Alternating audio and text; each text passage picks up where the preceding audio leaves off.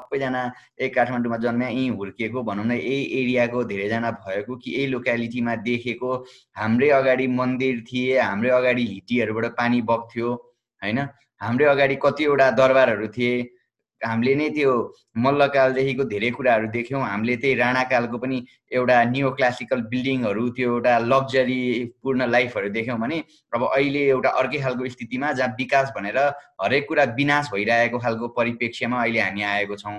So पहिला सुरु त एउटा महत्त्वपूर्ण कुरा सायद हामी युवा पुस्ताले सोच्नुपर्ने कुरा चाहिँ के होला जस्तो लाग्छ भने हामीले चाहेको के विकास भनेर काठमाडौँमा हामीले चाहेको के यहाँको आदिवासीलाई विस्थापित गरेर उनीहरूको घरबार खोसेर यहाँबाट कि कुनै बाहनामा विकासको बाहनामा धपा धपाउन खोजेको हो कि वा के कस्तो खालको कानुन चाहिँ हामीले बनाउन खोजेको हो? र हामीले बेसिकल्ली यहाँको आदिवासी यदि रहेन भने यहाँको सम्पदा रहन्छ कि रहँदैन भन्ने चाहिँ मेरो मनमा जहिले पनि मुख्य प्रश्नको रूपमा रहन्छ र त्यही कुराले पोलेर म सम्पदा संरक्षणमा लागि परिरहेको छु।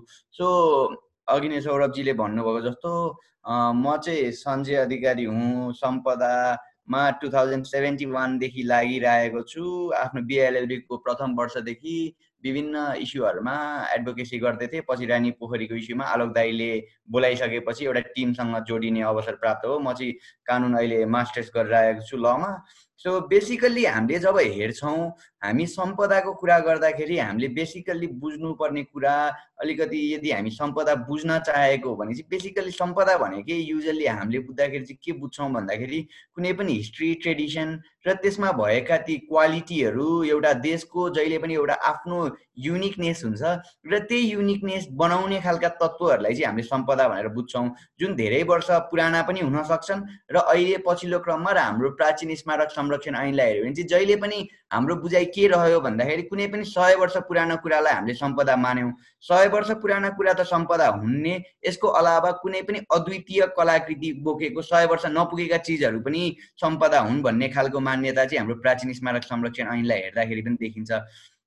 सो बेसिकल्ली दुईवटा हामीले युजल्ली अब मान्छेले हेरिटेज हेरिटेज भनिरहेको हुन्छ तर बेसिकली दुईवटा खालको हेरिटेज चाहिँ हामीले देख्छौँ। टाइप हेर्ने हो हेरिटेजको एउटा नेसनल हेरिटेज एउटा कल्चरल हेरिटेज अब हाम्रो काठमा नेपालमा हेर्ने हो भने चाहिँ नेसनल हेरिटेजको रूपमा सगरमाथा नेसनल पार्क र चितवन नेसनल पार्क छ भने कल्चर हेरिटेजको रूपमा Kathmandu valley world heritage site र लुम्बिनी वर्ल्ड हेरिटेज साइट छ। अब यसमा पनि हामी युजली झुकिएर के भन्छौँ भने नेपालमा दसवटा सम्पदा छन्। यो काठमाडौँको हामी छ सातवटा सबैलाई गनेर भ्याउँछौँ। तर यो सम्पूर्ण जुन हामीले थाहा पाएको काठमाडौँ भक्तपुर ललितपुर अनि त्यसपछि आएर चाङ्गु र यो पशुपतिनाथ त्यसपछि आएर बौद्ध र स्वयम्भू। यसलाई चाहिँ हामीले एउटै वर्ल्ड हेरिटेज साइटको रूपमा काठमाडौँ भ्याली वर्ल्ड हेरिटेज साइटको रूपमा चाहिँ विश्व सम्पदामा सूचीकृत गरेको हो। अब मलाई यहाँ अलिकति राख्ने पर्ने हामीले बुझ्नुपर्ने सम्पदाको कुरा गर्दाखेरि चाहिँ जब बेसिकली म आज बढी काठमाडौँ भ्याली वर्ल्ड हेरिटेज साइटमै फोकस हुन्छु र काठमाडौँ भ्यालीमै फोकस भएर कुरा गर्छु। यो हाम्रो काठमाडौँ भ्यालीलाई हेर्दाखेरि मैले अघि नै सुरुमा जोडेको जस्तो यो ठाउँ यदि यहाँको आदिवासी नहुने भने पहिला सुरु यो ठाउँै हुँदैन थियो किन भन्दा बागमतीको सभ्यतामा एउटा सभ्यता आयो नेपाल सभ्यता खोकनामा गयो भने अहिले पनि धेरैवटा अभिलेखहरू देखिन्छ नेपाल सभ्यता लेखेको। सो यो सभ्यता बन्यो र यो सभ्यताकै कारणले गर्दा आज हामी एउटा गौरव गर्ने के स्थितिमा छौँ भने यो चाहिँ हाम्रो विश्व सम्पदा हो भनेर यो incredible Nepal visit Nepal twenty twenty life time experience भनेर जति पनि सरकारले कुरो गर्छ यही आदिवासीहरूको पुर्खाले गरेको देनको रूपमा रहेको छ। र काठमाडौँ भ्यालीलाई वर्ल्ड हेरिटेज साइटमा नाइन्टिन सेभेन्टी नाइनमा नोमिनेट गर्दाखेरि पनि तिनवटा क्राइटेरिया मध्ये यहाँ क्राइटेरियामा एउटा त नेवा कम्युनिटीलाई एकदमै फोकस गरेर नेवार्स भनेर पनि लेखेकै खालको स्थिति छ भने अर्को यहाँनिर कनेक्ट भएको जात्रा पर्व हामीले त्यत्तिकै मनाइरहेको स्थिति होइन कि हाम्रो यहाँको जात्रा र पर्व हरेक कुरा हाम्रो लेजेन्डसँग कनेक्टेड छ इन्भाइरोमेन्टसँग कनेक्टेड छ एउटा हरेक रिचुअल फङ्सन केही न केही लेजेन्डसँग कनेक्टेड भएर यो चाहिँ वे अफ लाइफको रूपमा रहिरहेको र त्यही भएर हामीले काठमाडौँ भ्याली वर्ल्ड हेरिटेज साइटलाई चाहिँ लिभिङ हेरिटेजको बारेमा हेरिराख्दाखेरि पनि अहिले पछिल्लो क्रममा तपाईँले पशुपतिको गुरु योजना हेर्नुभयो भने सङ्ग्रहालय जस्ता शब्दहरू प्रयोग हुन लागेको देखिन्छ। अब सङ्ग्रहालयले त कहिले पनि लिभिङ क्यारेक्टर त बोक्दैन। अब यस्तो खालको कुराहरू र मोरओभर अब हाम्रो चाहिँ अहिले नीति के हुन थालेको छ भने हामी यसलाई वे अफ लाइफ भन्दा पनि यसलाई चाहिँ सङ्ग्रहालयको रूपमा त्यो पास्टको कुरोलाई मात्रै यसो राखिदिने खालको र अवस्थामा आएको छौँ जसले गर्दा यसको क्राफ्टम्यानसिपदेखि हाम्रो पुरानो क्राफ्टम्यानसिपदेखि लिएर सबै कुरा हराइरहेको छ। अब हामीलाई त मा पुरानो खालको घर भनेको बर्डेन जस्तो फिल हुने एउटा स्थिति थियो दो अहिलेको टाइममा अलिकति टाइम र उसले चेन्ज भएको छ। सो अब यो कल्चर हेरिटेज के हो भनेर पनि डिफाइन गरेकै खालको स्थिति छ म धेरै खासै गइनँ तर अनफर्चुनेटली तपाईँले मलाई कानुनको विद्यार्थीको हिसाबले तपाईँको कानुनले चाहिँ सम्पदा भनेको के भन्छ भनेर भन्नुहुन्छ भने वा यो कल्चर हेरिटेज सांस्कृतिक सम्पदा भनेको के भनेर भन्छ भन्नुभयो भने चाहिँ मैले यसलाई एन्सर दिन सक्दिनँ किनभने हाम्रो कुनै पनि कानुनले कल्चर हेरिटेज भनेको के हो भनेर भन्दैन। हाम्रोले एन्सियन्ट मोनुमेन्टसम्मलाई राख्छ।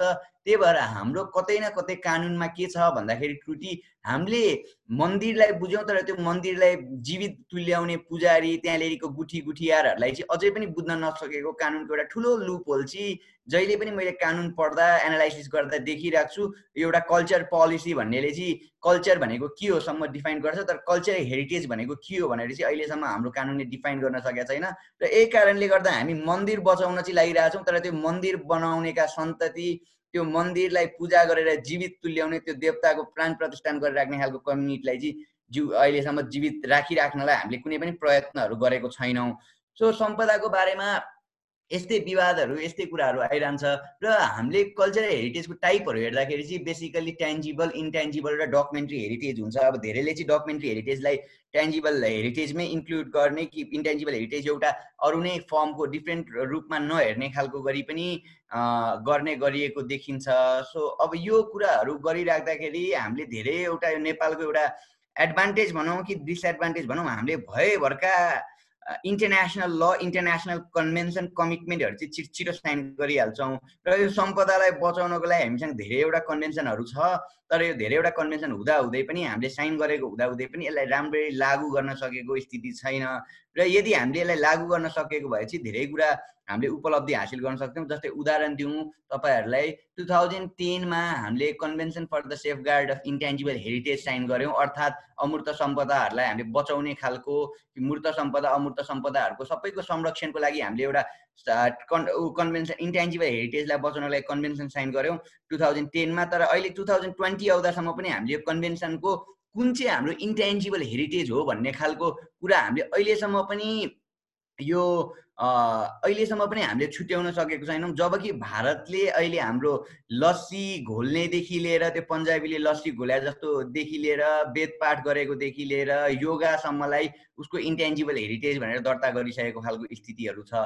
हामीले इन्टरनेसनल ल ल्याए पनि इन्टरनेसनल धेरै हामीसँग कन्भेन्सनहरू साइन गरे पनि अहिलेसम्म हामीले यसलाई इम्प्लिमेन्ट गर्न चाहिँ सकेको छैन।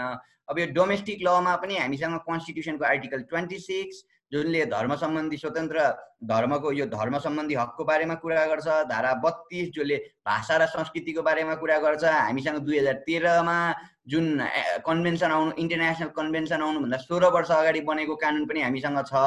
तथा गुठी कर्पोरेसन एक्ट म चाहिँ भन्छु टेक्निकल्ली गुठी कर्पोरेसन एक्ट ल्याएर यहाँको गुठी सिस्टमलाई जसरी मासियो त्यो पनि अलिकति राम्ररी इम्प्लिमेन्ट गर्दा धेरै गुठी बस्थ्यो तर अब यसको औचित्य र यसको उद्देश्य नै अहिले गलत गरी प्रयोग भइरहेको खालको स्थिति छ। वातावरण संरक्षण र मुलुकी फौजदारी संहितादेखि लिएर धेरै कुराले पनि हाम्रो हेरिटेजलाई बचाइरहेको स्थिति छ।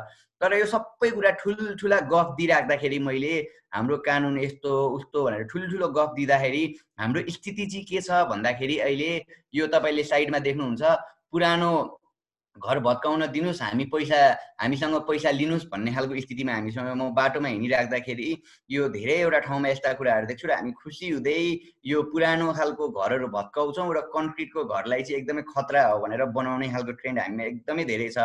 सो यो नाइन्टिन नाइन्टी एटमा इकोमर्सले भने एउटा कुरा नेपालको हकमा साह्रै चित्त बुझ्छ मलाई त्यही भएर यो राखेँ। If redevelopment continues at the present rate and is not curbed by effective development controls the authenticity of the world heritage site will be so severely damage as to compromise its outstanding universal value भनेर हामीले विकासको मतलबै बुझेनौँ कि भन्ने खालको हिसाबले इकोमर्सले nineteen ninety एटमा भनेको कुरा आज हामी ट्वेन्टी ट्वेन्टीमा आइसक्दा पनि यो कुरा नबुझेर अहिले पनि हामी स्मार्ट सिटीको परिकल्पना गर्दैछौँ होइन?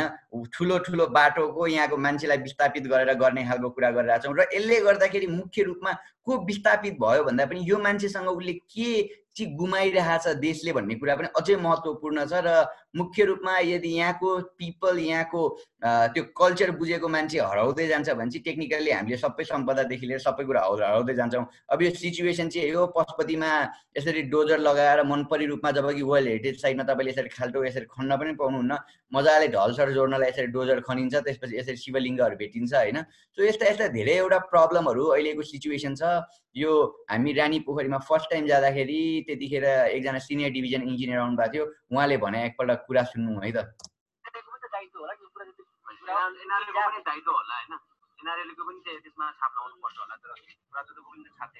तर निकायमा एकैचोटि माथिल्लो निकायले पाइन्छ कि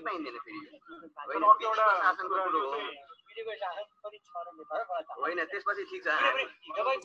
तपाईँहरूले सुन्नुभयो होला उहाँले के भन्नुहुन्छ भने विधिको शासन पनि छ र नेपालमा खै हामीलाई त थाहा छैन भन्नुहुन्छ नेपाल सरकारको सिनियर डिभिजन इन्जिनियर।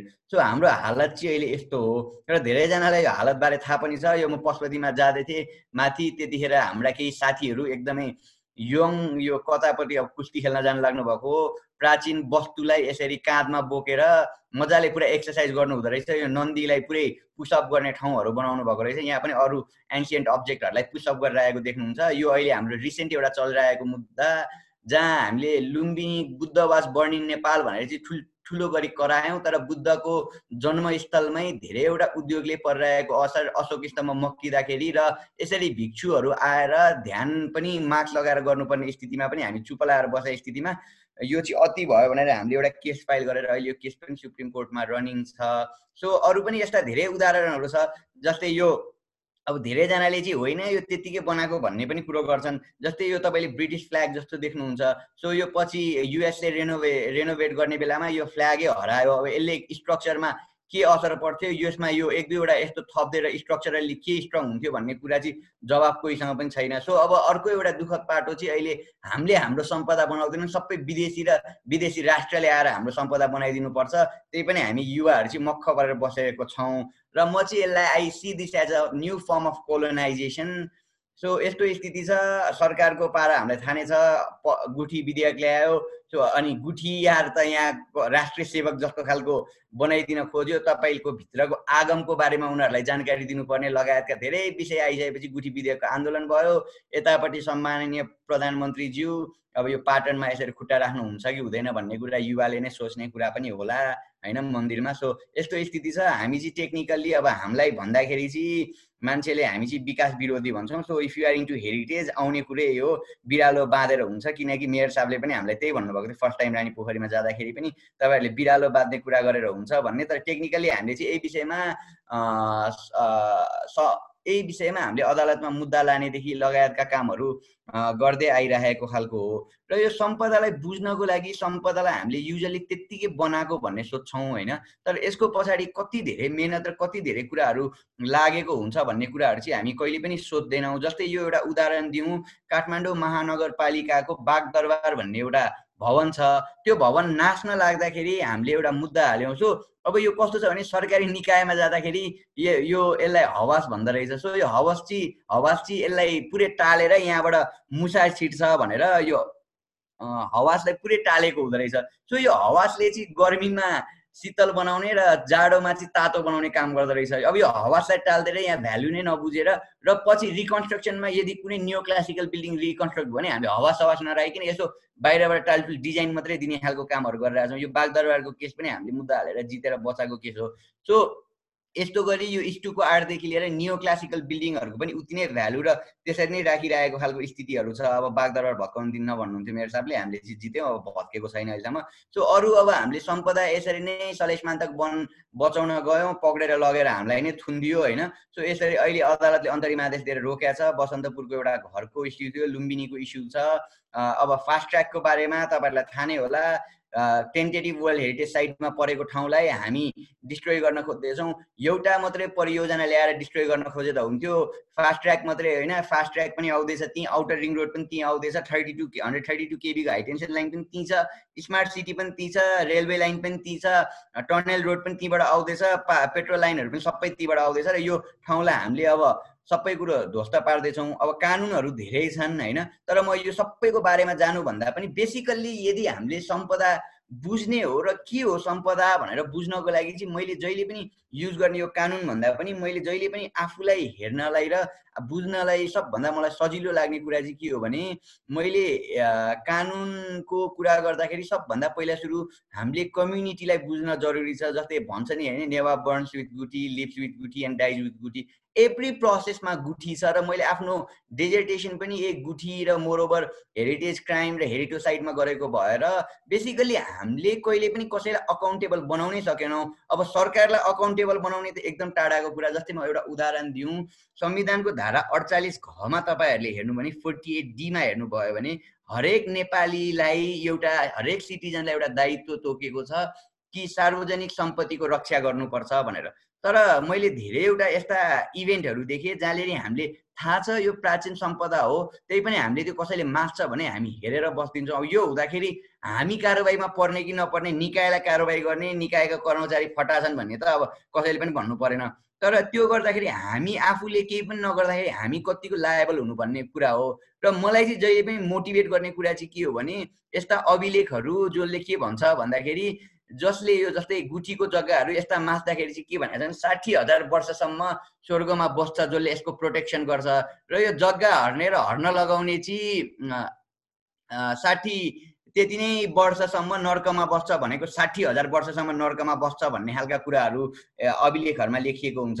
सो यसले चाहिँ मलाई मोटिभेट गर्छ काम गर्न र यदि तपाईँहरूले सम्पदालाई बुझ्नको लागि चाहिँ म कानुनको विद्यार्थी भएको कारणले गर्दाखेरि के अदालतको तपाईँहरूले मुद्दा हेर्नुभयो भने जस्तै के भनेको छ भन्दा यो स्वामी सम्बुद्धको मुद्दामा राइट टु लाइफ र धर्म संस्कृति भनेको चाहिँ राइट टु लाइफकै पाटो हो? यदि धर्म कसैको धर्म कसैको संस्कृति कसैको सम्पदामाथि आक्रमण गरिन्छ भने चाहिँ यो जिउने अधिकार अझ डिग्निफाइड लाइफमाथि के आक्रमण हो भनेर अदालतले बोलेर सिद्धान्त प्रतिपादन गर्यो र हाम्रो संविधानले के भन्छ भन्दा कुनै पनि अदालतले प्रतिपादन गरेको सिद्धान्त चाहिँ कानुन सर्वमान्यता हुन्छ भनेर भनिन्छ।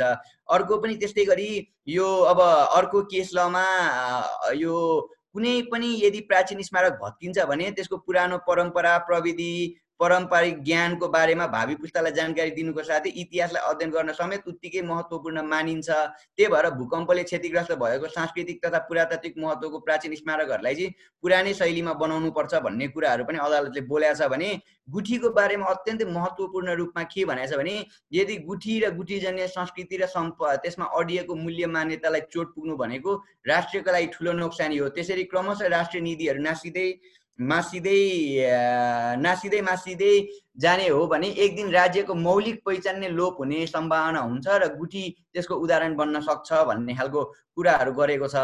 अब यो टेक्निकल्ली मैले अरू कुरा भन्दाखेरि पनि आज हामीले बेसिकल्ली हामीले कुरा गर्न खोजेको चाहिँ अन्डरस्ट्यान्डिङ हेरिटेज हो र यो फर्स्ट सेसन पनि भएको र मलाई फर्स्ट सेसनमा इन्भाइट गर्नुभएको कारणले गर्दा मैले देखेको चाहिँ के हो भने बेसिक कुरा what young generation can do र मैले आफूले एज एन यङ पर्सन मैले आफू टु थाउजन्ड सेभेन्टी वानमा नाइन्टिन प्रोभाब्ली नाइन्टिन हुँदाखेरि नाइन्टिन इयर्स थिएँ म जब मैले एटिन नाइन्टिन इयर्स थिएँ मैले हेरिटेजमा सुरु गर्दा सो यो मैले सुरुमा अहिलेसम्म म टेक्निकली लयर भइसकेको छु नि त। तिन वर्षदेखि चाहिँ अब सुप्रिम कोर्टमा एज एन पिटिसनर प्र्याक्टिस गरि नै रहेको छु।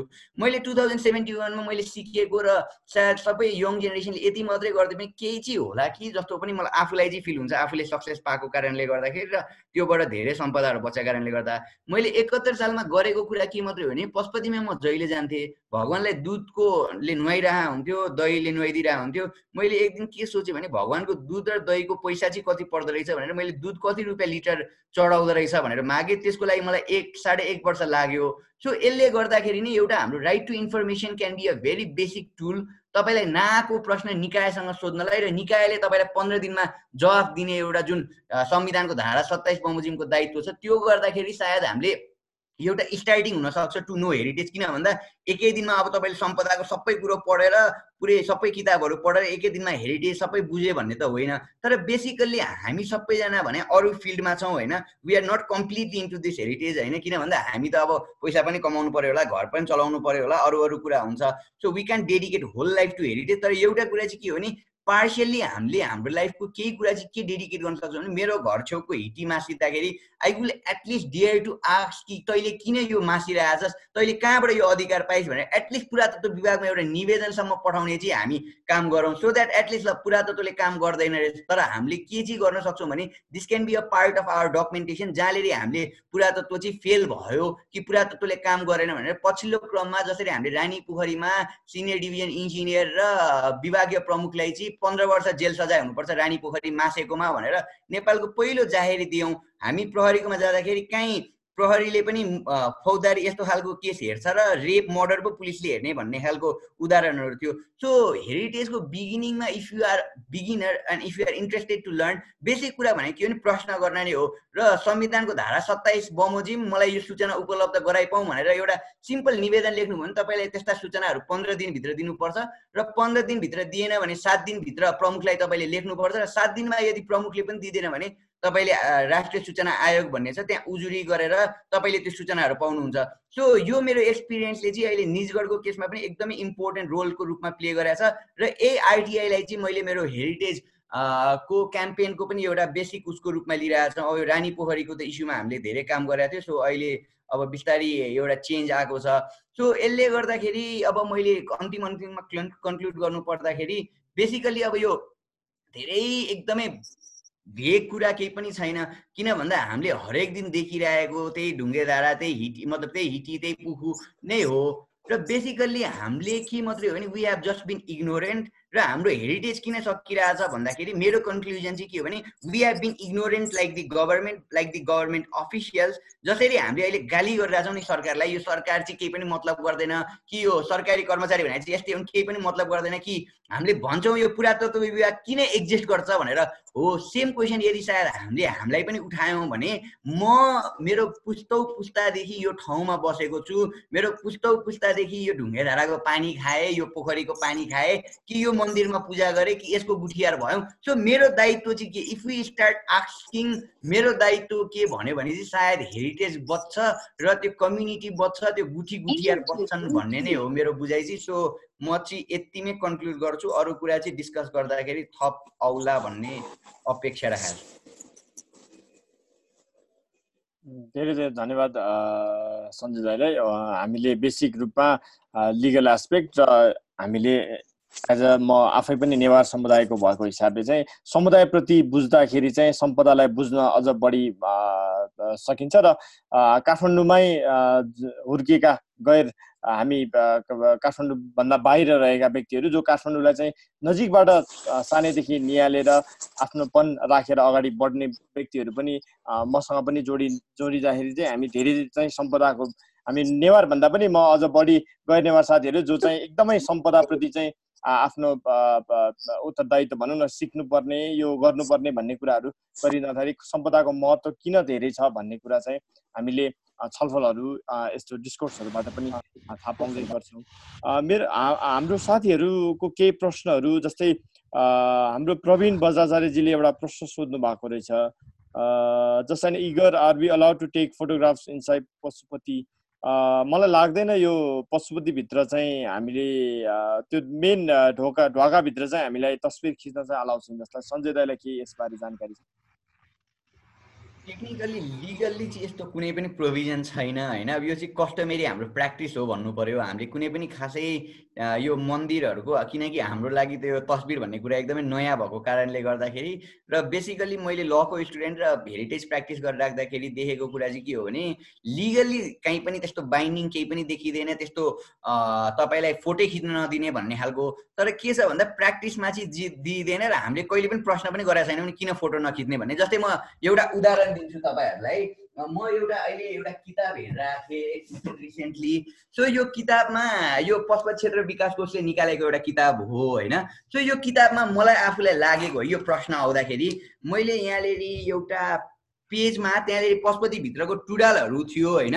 सो त्यो पशुपतिको टुडालहरूको चाहिँ उहाँहरूले के गर्नु भएछ भन्दा फोटो खिच्न मिल्दैन भनेर त्यो टुडालहरूको धमाधम स्केच स्केच स्केच स्केच बनाउनु भएछ। अब तपाईँहरूले यो एकपल्ट हेर्नुहोस् है। यो स्केच छ होइन यो मैले अझै अब देखिन्छ है अलिकति थोरै भए पनि।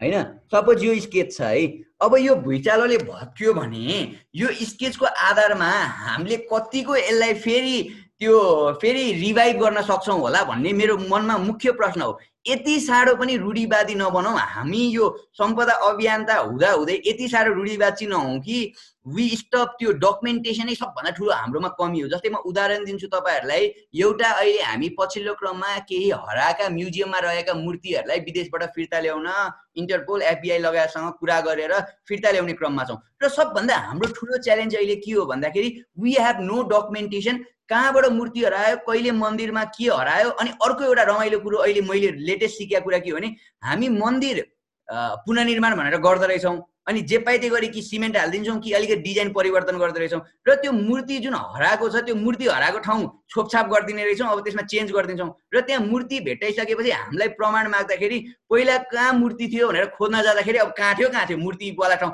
यहीँ थियो भन्छ अहिले भित्ता छ। अब कहाँ खोज्न जाने त्यो मूर्ति? सो यस्तो प्रब्लमले गर्दा मेरो एउटा सायद मैले मैले अहिले पछिल्लो क्रममा डिपार्टमेन्ट अफ आर्कियोलोजीलाई पनि पटक पटक रिक्वेस्ट गरिरहेको कुरा के हो भने पशुपतिको कुरा पनि एकदमै इम्पोर्टेन्ट हो होइन? तर भित्र फोटै खिच्न नदिने टुडालको यो यत्रो पैसा खर्च भएछ त्यो स्केच बनाउन सोच्नुहोस् त तपाईँ कति पैसा खर्च हुन्छ होला त्यो आर्टिस्टमा? अब मैले त्यो आर्टिस्टको हो रेस्पेक्ट गरे हो तर त्यो आर्टिस्टले बनाएको स्केचको आधारमा हामीले पछि त्यसलाई कतिको रिभाइभ गर्न सक्छौँ? त्यो नसक्ने कारणले गर्दा यस्तो अवस्थामा धेरै टाइम फोटो चाहिँ खिच्न दिनुपर्छ। तर प्रब्लम के छ भने सेल्फी कल्चरले चाहिँ फेरि त्यहाँभित्रको त्यो एटमोस्फियर जुन त्यसको एउटा अमूर्तपन कि भनौँ त्यहाँको एउटा आध्यात्मिकपनलाई सक्कौला भन्ने एउटा खतरा चाहिँ जहिले पनि रहिरहन्छ जस्तो लाग्छ। डेफिनेटली यो जस्तै अब हामी युवा साथीहरू ज अघि पनि तपाईँले भन्नुभयो हामी हरेक अब हामी अलिकति हिँड्यौँ भनेदेखि पनि हिटी भेट्छौँ त्यसपछि फल्सा भेट्छौँ। मठ मन्दिर त यति भेट्छौँ कि काठमाडौँमा ज जताततै गए पनि हामीले मठ मन्दिरहरू भेट्छौँ। तर हामीले चाहिँ कहिले पनि यो सम्पदाहरू देखिरहँदाखेरि लावारिस भए पनि हामी केही कुराहरू उठाउँदैनौँ त्यस विषयमा। र यहाँ एकजना साथीले त्यही विषयमा कुरा गर्नुभएको जस्तै अब यस्तो सम्पदाहरूको विषयमा चाहिँ के भयो भने हामी सम्बन्धित निकाय वडामा गएर जानकारी गराउने हो कि कता गएर चाहिँ रिपोर्ट गर्ने भन्ने चाहिँ आशिषजीले प्रश्न गर्नुभएको छ। यसबारे केही भनिदिनुहोस् न सञ्जय। म अहिले पछिल्लो क्रममा मलाई एकदम खुसी लाग्ने कुरा चाहिँ के हो भने एटलिस्ट वी हेभ लर्न एउटा कुरा चाहिँ के भन्दाखेरि आलोकदाई जस्ता मान्छेहरूले गर्दाखेरि नै भन्छु है। म किनकि पहिला त त्यस्तो खालको कसैले पनि देखिन थियो। मैले अब सुरुमा आलोकदाईलाई देखा भएर आलोकदाई जस्तै मान्छेले गर्दाखेरि भन्छु। आलोकदाईले के गर्नुहुन्थ्यो भने अलिकति तिन चार वर्ष अगाडि त डाटा पनि महँगो थियो है। अहिले त कम्पेरिटिभ डाटा पनि सस्तोमा आउँछ होइन। आलोकदाईले चाहिँ सिम्पली के गर्नुहुन्थ्यो भन्दाखेरि मोबाइल निकाल्नुहुन्थ्यो भिडियो खिच्न थालिहाल्नुहुन्थ्यो कि। सो लाइभ गइदिइहाल्नुहुन्थ्यो कि? अनि आलोक दाईको यो ट्रेन यतिसम्म गयो एक दिन ट्याक्सीले बढी भाडा लिएछ म एक ठाउँबाट फर्केर आउँदै थिएँ। सो आलोक दाई बिच बाटोमा उभिएर ट्याक्सीको त्यो लाइभ खिचिरहनु भएको रहेछ तैँले किन मलाई भाडामा बढी मागिस् भनेर होइन? सो मैले यो किन कहाँ जोड्न खोजेको भन्दाखेरि रानी पोखरीको एउटा मुभमेन्ट एकदमै सक्सेसफुल भएको कारण के हो भन्दा यति धेरै यङ जेनेरेसन जोडियो। हामी जस्ता मान्छेहरू सबैजना एक ठाउँमा आउने एउटा बाटोको रूपमा भनेको सामाजिक सञ्जालले एकदमै ठुलो भूमिका खेलेको हो होइन? सो एउटा बेसिक स्टार्टिङ चाहिँ म के भन्छु भन्दा हामी धेरैलाई निकायमा जाँदाखेरि अप्ठ्यारो लाग्न पनि सक्ला होइन? कतिलाई हामीलाई त एक्सपिरियन्सै छैन। निकायमा गएर के भन्ने होला के गर्ने होला कि हामीले सिकेको एउटा मात्रै नेपालीले सिकेको चाहिँ अहिले पछिल्लो क्रममा एउटा कुरा के हो भने निकायमा गयो भने चाहिँ यो चोर फटा भनेर गाली गर्नुपर्छ भनेर मात्रै सिकेका छौँ नि त अहिले त हामीले पछिल्लो क्रममा। सो मैले देखेको चाहिँ दुईवटा कुराबाट सुरु गर्न सकिन्छ। फर्स्टमा गर्ने भने तपाईँको मूर्ति हरायो जस्तै अस्ति भर्खर मैले एउटा कम्प्लेन गरेको थिएँ नालाको त्यो चन्द्रको मूर्ति हराएको थियो होइन। सो मान्छेहरूले फेसबुकमा हाल्न साथ मैले लगेर त्यो डिपार्टमेन्ट अफ आर्कियोलोजीमा कम्प्लेन फाइल गरिदिएँ त्यसपछि त्यो इन्टरपोलमा गयो होइन त्यो मूर्ति खोज्नको लागि कि यहाँको पुलिसहरू सबैलाई हामीले सर्कुलर नोटिस गर्यो होइन। सो यो कारणले गर्दा कुन चाहिँ निकायमा जाने भनेर कन्फ्युज हुँदाखेरि सबभन्दा बेस्ट भनेको चाहिँ पहिला सुरु तपाईँले सम्पर्क गर्न सक्ने भनेको त आफ्नो स्थानीय तह नै हो किनकि अहिले हामी लोकल गभर्मेन्टमा छौँ होइन। म अझै पनि यदि हामी फेडरलिजम मान्छौँ भने चाहिँ बेस्ट वे चाहिँ हामीले हाम्रो लोकल गभर्मेन्टलाई चेतन चेतनशील बनाउनु पऱ्यो कि? जस्तै तपाईँको वरिपरि मूर्ति छ लोकल गभर्मेन्टलाई प्रेसर दिउँ न वडाले इन्भेन्ट्री बनाओस् न कतिवटा मूर्ति रहेछ कतिवटा मन्दिर रहेछ। यो यङ जेनेरेसनले प्रेसराइज गर्ने ठाउँ चाहिँ त्यहाँ हो कि? अनि भोलि मूर्ति हरायो कि कुनै मन्दिर भत्कियो भने फेरि हामी त्यसरी रिभाइभ गर्न सक्छौँ नि। हामीभन्दा अगाडिको जेनेरेसन फेल भएको चाहिँ त्यहाँ हो। पहिला सुरु भनेको स्थानीय निकाय हो।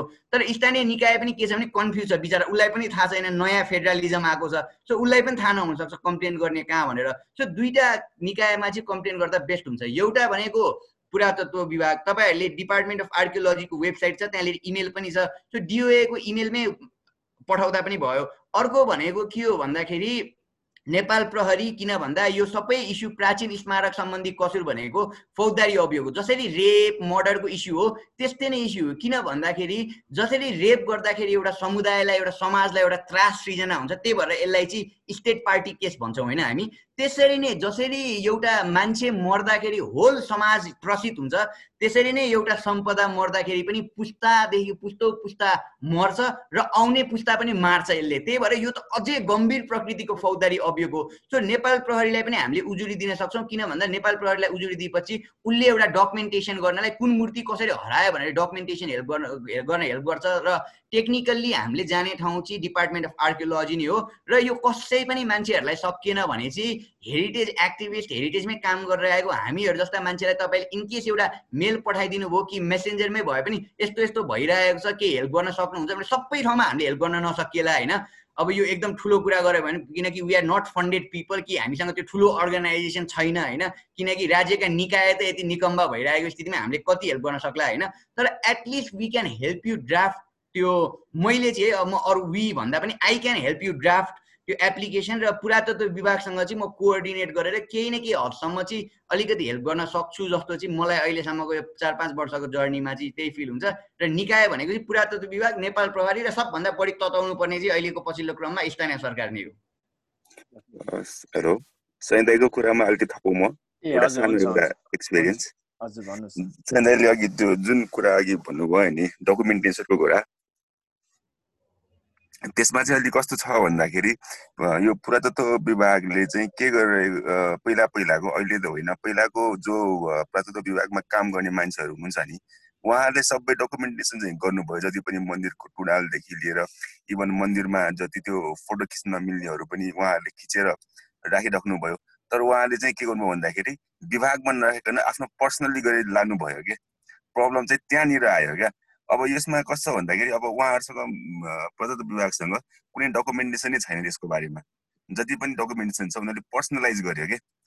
अनि जब अब यो भूकम्प पछिको अब पछि उहाँहरू प्रदत्त विभागलाई त रिजिस्टर गर्नलाई त त्यो डकुमेन्ट चाहियो फोटोहरू चाहियो तर उनीहरूसँग छैन। किन भएन भन्दाखेरि त्योभन्दा अगाडिको जो अधिकृत मान्छेहरू छ नि उनीहरूले सबै पर्सनलाइज गरेर अहिले पनि उनीहरूसँग छ। तर प्रदत्त विभागमा नभइकन चाहिँ पर्सनलाइज मात्र भयो कि? यसमा चाहिँ अलिकति समस्या भएको कारण त्यो पनि हो।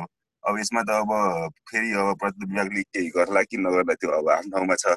मैले यो सैन भन्नुभएको कुरामा अलिकति थपिदिएको मात्र हो। धन्यवाद। धेरै धेरै धन्यवाद प्रजेन दाईलाई। दाई सेभ नेपाल भ्यालीबाट हुनुहुन्छ जस्तो लाग्यो मलाई। जस्तै प्रतीकले भर्खरै एउटा I reported a recent buried hiti to department of archaeology and sound registering return application but the hiti is still buried and I don't see anything happening what can be do भन्ने कुरामा चाहिँ प्रतीकले चाहिँ actually unmute गरेर त्यो हिटी कताको actually त्यो पनि जानकारी गराइदिनुहोस्। मेरो आवाज सुनिरहेको छ हजुर प्रतीक सुनिरहेको छ त्यो हिटी चाहिँ यता काठमाडौँ महानगरपालिका वडा नम्बर सत्रमा हो हिटी थियो होइन। अनि त्यो चाहिँ भर्खर भर्खरै अब भर्खरै भनेको एक दुई वर्ष अगाडि पुरिएको हो त्यहाँ बाटो एक्सटेन्ड गर्ने क्रममा चाहिँ पुरिएको थियो अनि त्यो चाहिँ स्थानीय तहलाई पनि थाहा छ कि यहाँ वडाहरूसँग कुरा गर्दाखेरि पनि त्यो चाहिँ ग्राउन्ड लेभलभन्दा अलिकति तल अलिक धेरै तल भएर यहाँ चाहिँ मान्छेहरू गर्न सक्छ त्यही भएर त्यसलाई पुरेको नै हो भन्ने अस्ति भएको थियो अनि त्यसपछि चाहिँ मैले यो गएको साउनमा चाहिँ पुरातत्व विभागमा नै एउटा निवेदन लेखेर पेस गरेको सफा गरेर होइन। अनि स्थलगत निरीक्षण गर्छु भनेर उहाँहरूले भन्नुभएको थियो तर त्यसपछि भयो भएन त्यो केही पनि थाहै भएन कि। त्यो हिटी अहिलेसम्म पुगेको पुगेको नै छ। त्यस्तो अवस्थामा चाहिँ के गर्छ यसमा फर्दर मुभ के गर्न सकिन्छ होला सञ्जय दाई यसो भनिदिनुहोस् ठाउँको भन्नुभयो। धोबी घाट भने जस्तो छ। है प्रतीक? ए धोबी चौर म एउटा एउटा क्वेसन गर्छु अब यो एकदम म रुट सुन्यो भने एकदम माफी चाहन्छु होइन। यो कस्तो छ भन्दाखेरि होइन हाम्रो निकायलाई तपाईँले पटक पटक झस्काउ झकझकाउनु भएन भने चाहिँ केही पनि गर्दैन। एउटा कुरा चाहिँ एकदम क्लियर हुनुहोस्। अब यो चाहिँ सायद हामीले एकदम एक्सेप्ट गर्नुपर्छ जस्तो लाग्छ कि हामी अहिले पनि त्यो आइडियलिस्टिक दुनियाँमा बाँचिरहेछौँ कि हाम्रो निकाय चाहिँ एकदमै समाजवाद उन्मुख खालको यो राष्ट्रमा हामी चाहिँ प्रवेश गरेर यो सुखी नेपाल समृद्ध नेपाल चाहिँ प्राप्त भइसके जस्तो खालको हामीले युजली महसुस गरिरहेछौँ तर हाम्रो निकाय चाहिँ अहिले पनि त्यो दुई हजार तेह्र सालको कानुनले चलेको निकाय दुई हजार तेह्र सालमै छ कि? होइन?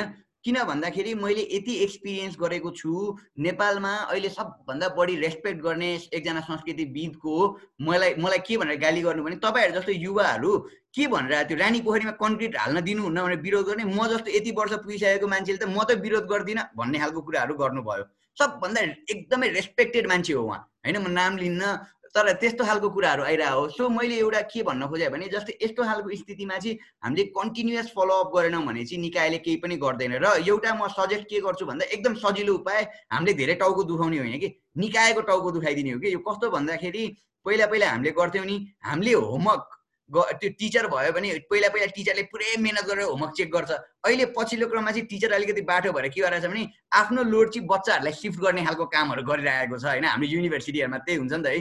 सो के गर्ने हो भन्दाखेरि यसको लागि एकदमै इम्पोर्टेन्ट कुरा के होला जस्तो लाग्छ भने तपाईँको त्यो श्रावणको निवेदनलाई सिम्पल एउटा ठाडो निवेदन के लेख्नुहोस् भने श्री सूचना अधिकारीज्यू होइन? पुरातत्व विभाग त्यसपछि विशेष सूचनाको प्रमाणित प्रतिलिपि उपलब्ध गराइपाउँ भन्ने बारे भनेर एउटा निवेदन लेख्नुहोस् र तल के लेख्नुहोस् भने नेपालको संविधानको धारा सत्ताइस बमोजिम मलाई निम्न बमोजिमको सूचना उपलब्ध गराइदिनु होला भनेर लेख्नुभयो भने के सूचना माग्यो भने तपाईँ श्रावणमा यस्तो यस्तो निवेदन दर्ता गरेकोमा यो निवेदनको सम्बन्धमा के कस्तो काम कारवाही भएको छ? एक र सो क्रममा भएको स्थलगत प्रतिवेदन उपलब्ध गराइदिनु होला भनिसकेपछि चाहिँ उसले दुईवटा कुरा भन्नुपर्छ। कि मैले केही पनि कामै गरेको छुइनँ भन्नु पऱ्यो जुन निकायलाई भन्न एकदमै अप्ठ्यारो हुन्छ हेर्नुहोस् त्यसरी एउटा च्याप्न सक्ने ठाउँ हुन्छ भने अर्को यदि कुनै काम गरेर तपाईँले पनि थाहा नपाएको पनि हुनसक्छ फलोअप नगरे हुनसक्छ केही न केही प्रतिवेदन खडा भएको पनि हुनसक्छ। सो त्यो प्रतिवेदन तपाईँको हातमा पर्छ र त्यो प्रतिवेदन हातमा परेपछि तपाईँले त्योभन्दा अगाडि एउटा फर्दर स्टेप चाल्ने बाटो चाहिँ हुन्छ जस्तो लाग्छ। त्यसको लागि चाहिँ तपाईँले बेसिक गर्ने भनेको तपाईँले कम टाउको दुखाउने भनेको सूचना अधिकारीले लेख्ने। सूचना अधिकारीले पन्ध्र दिनभित्र सूचना दिनुपर्छ। यदि पन्ध्र दिनबाट सोह्र दिन लाग्यो भने सोह्र दिन फेरि दौडिहाल्ने र प्रमुखलाई के लेख्ने भने यो सूचना अधिकारीलाई कारवाही गरी सूचना उपलब्ध गराइपाउँ भन्ने। त्यसपछि त्यसबाट सात दिन गर्ने। सात दिनभित्र पनि यदि प्रमुखले पनि तपाईँलाई दिएन भने के गर्ने भने त्यसको सात दिन कट्न साथ कि आठौँ दिन लाग्न साथ अब तपाईँले राष्ट्रिय सूचना आयोगमा गएर यिनीहरू दुईजनालाई कारवाही गरी पाउँ भनेर तपाईँले हालिसकेपछि आयोगले त्यसपछि आफ्नो काम कारवाही सुरु गर्छ। र मेरो हकमा र धेरैको हकमा चाहिँ हामीले यस्तो गरेर सूचना पाउने गरेका छौँ तर अहिले पुरातत्व विभागको सूचना अधिकारी चाहिँ कम्पेरिटिभली एकदमै हेल्पफुल र त्यो आफू पनि लिगल ब्याकग्राउन्डबाट आएको कारणले गर्दाखेरि चाहिँ एकदमै कन्सियस भएको देखिन्छ। सो एकपल्ट यो ट्राई गरेर हेर्दाखेरि चाहिँ उपयुक्त होला।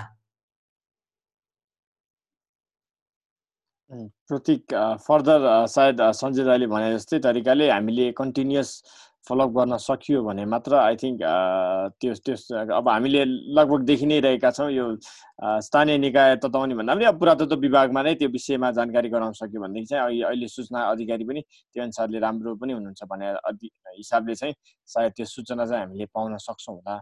प्रतीक प्रसुज मैनालीजीको हात उठिरहेको रहेछ केही प्रश्न छ भने राख्नु होला। हेलो एभ्री वान पहिला सुरु चाहिँ तपाईँहरूको टिमलाई थ्याङ्क यू भेरी मच एउटा नयाँ खालको डाइलग सुरु गरिदिनु भएकोमा। अर्गनाइजिङ टिमलाई मेरो आवाज सुनिरहनु भएको छ नि है?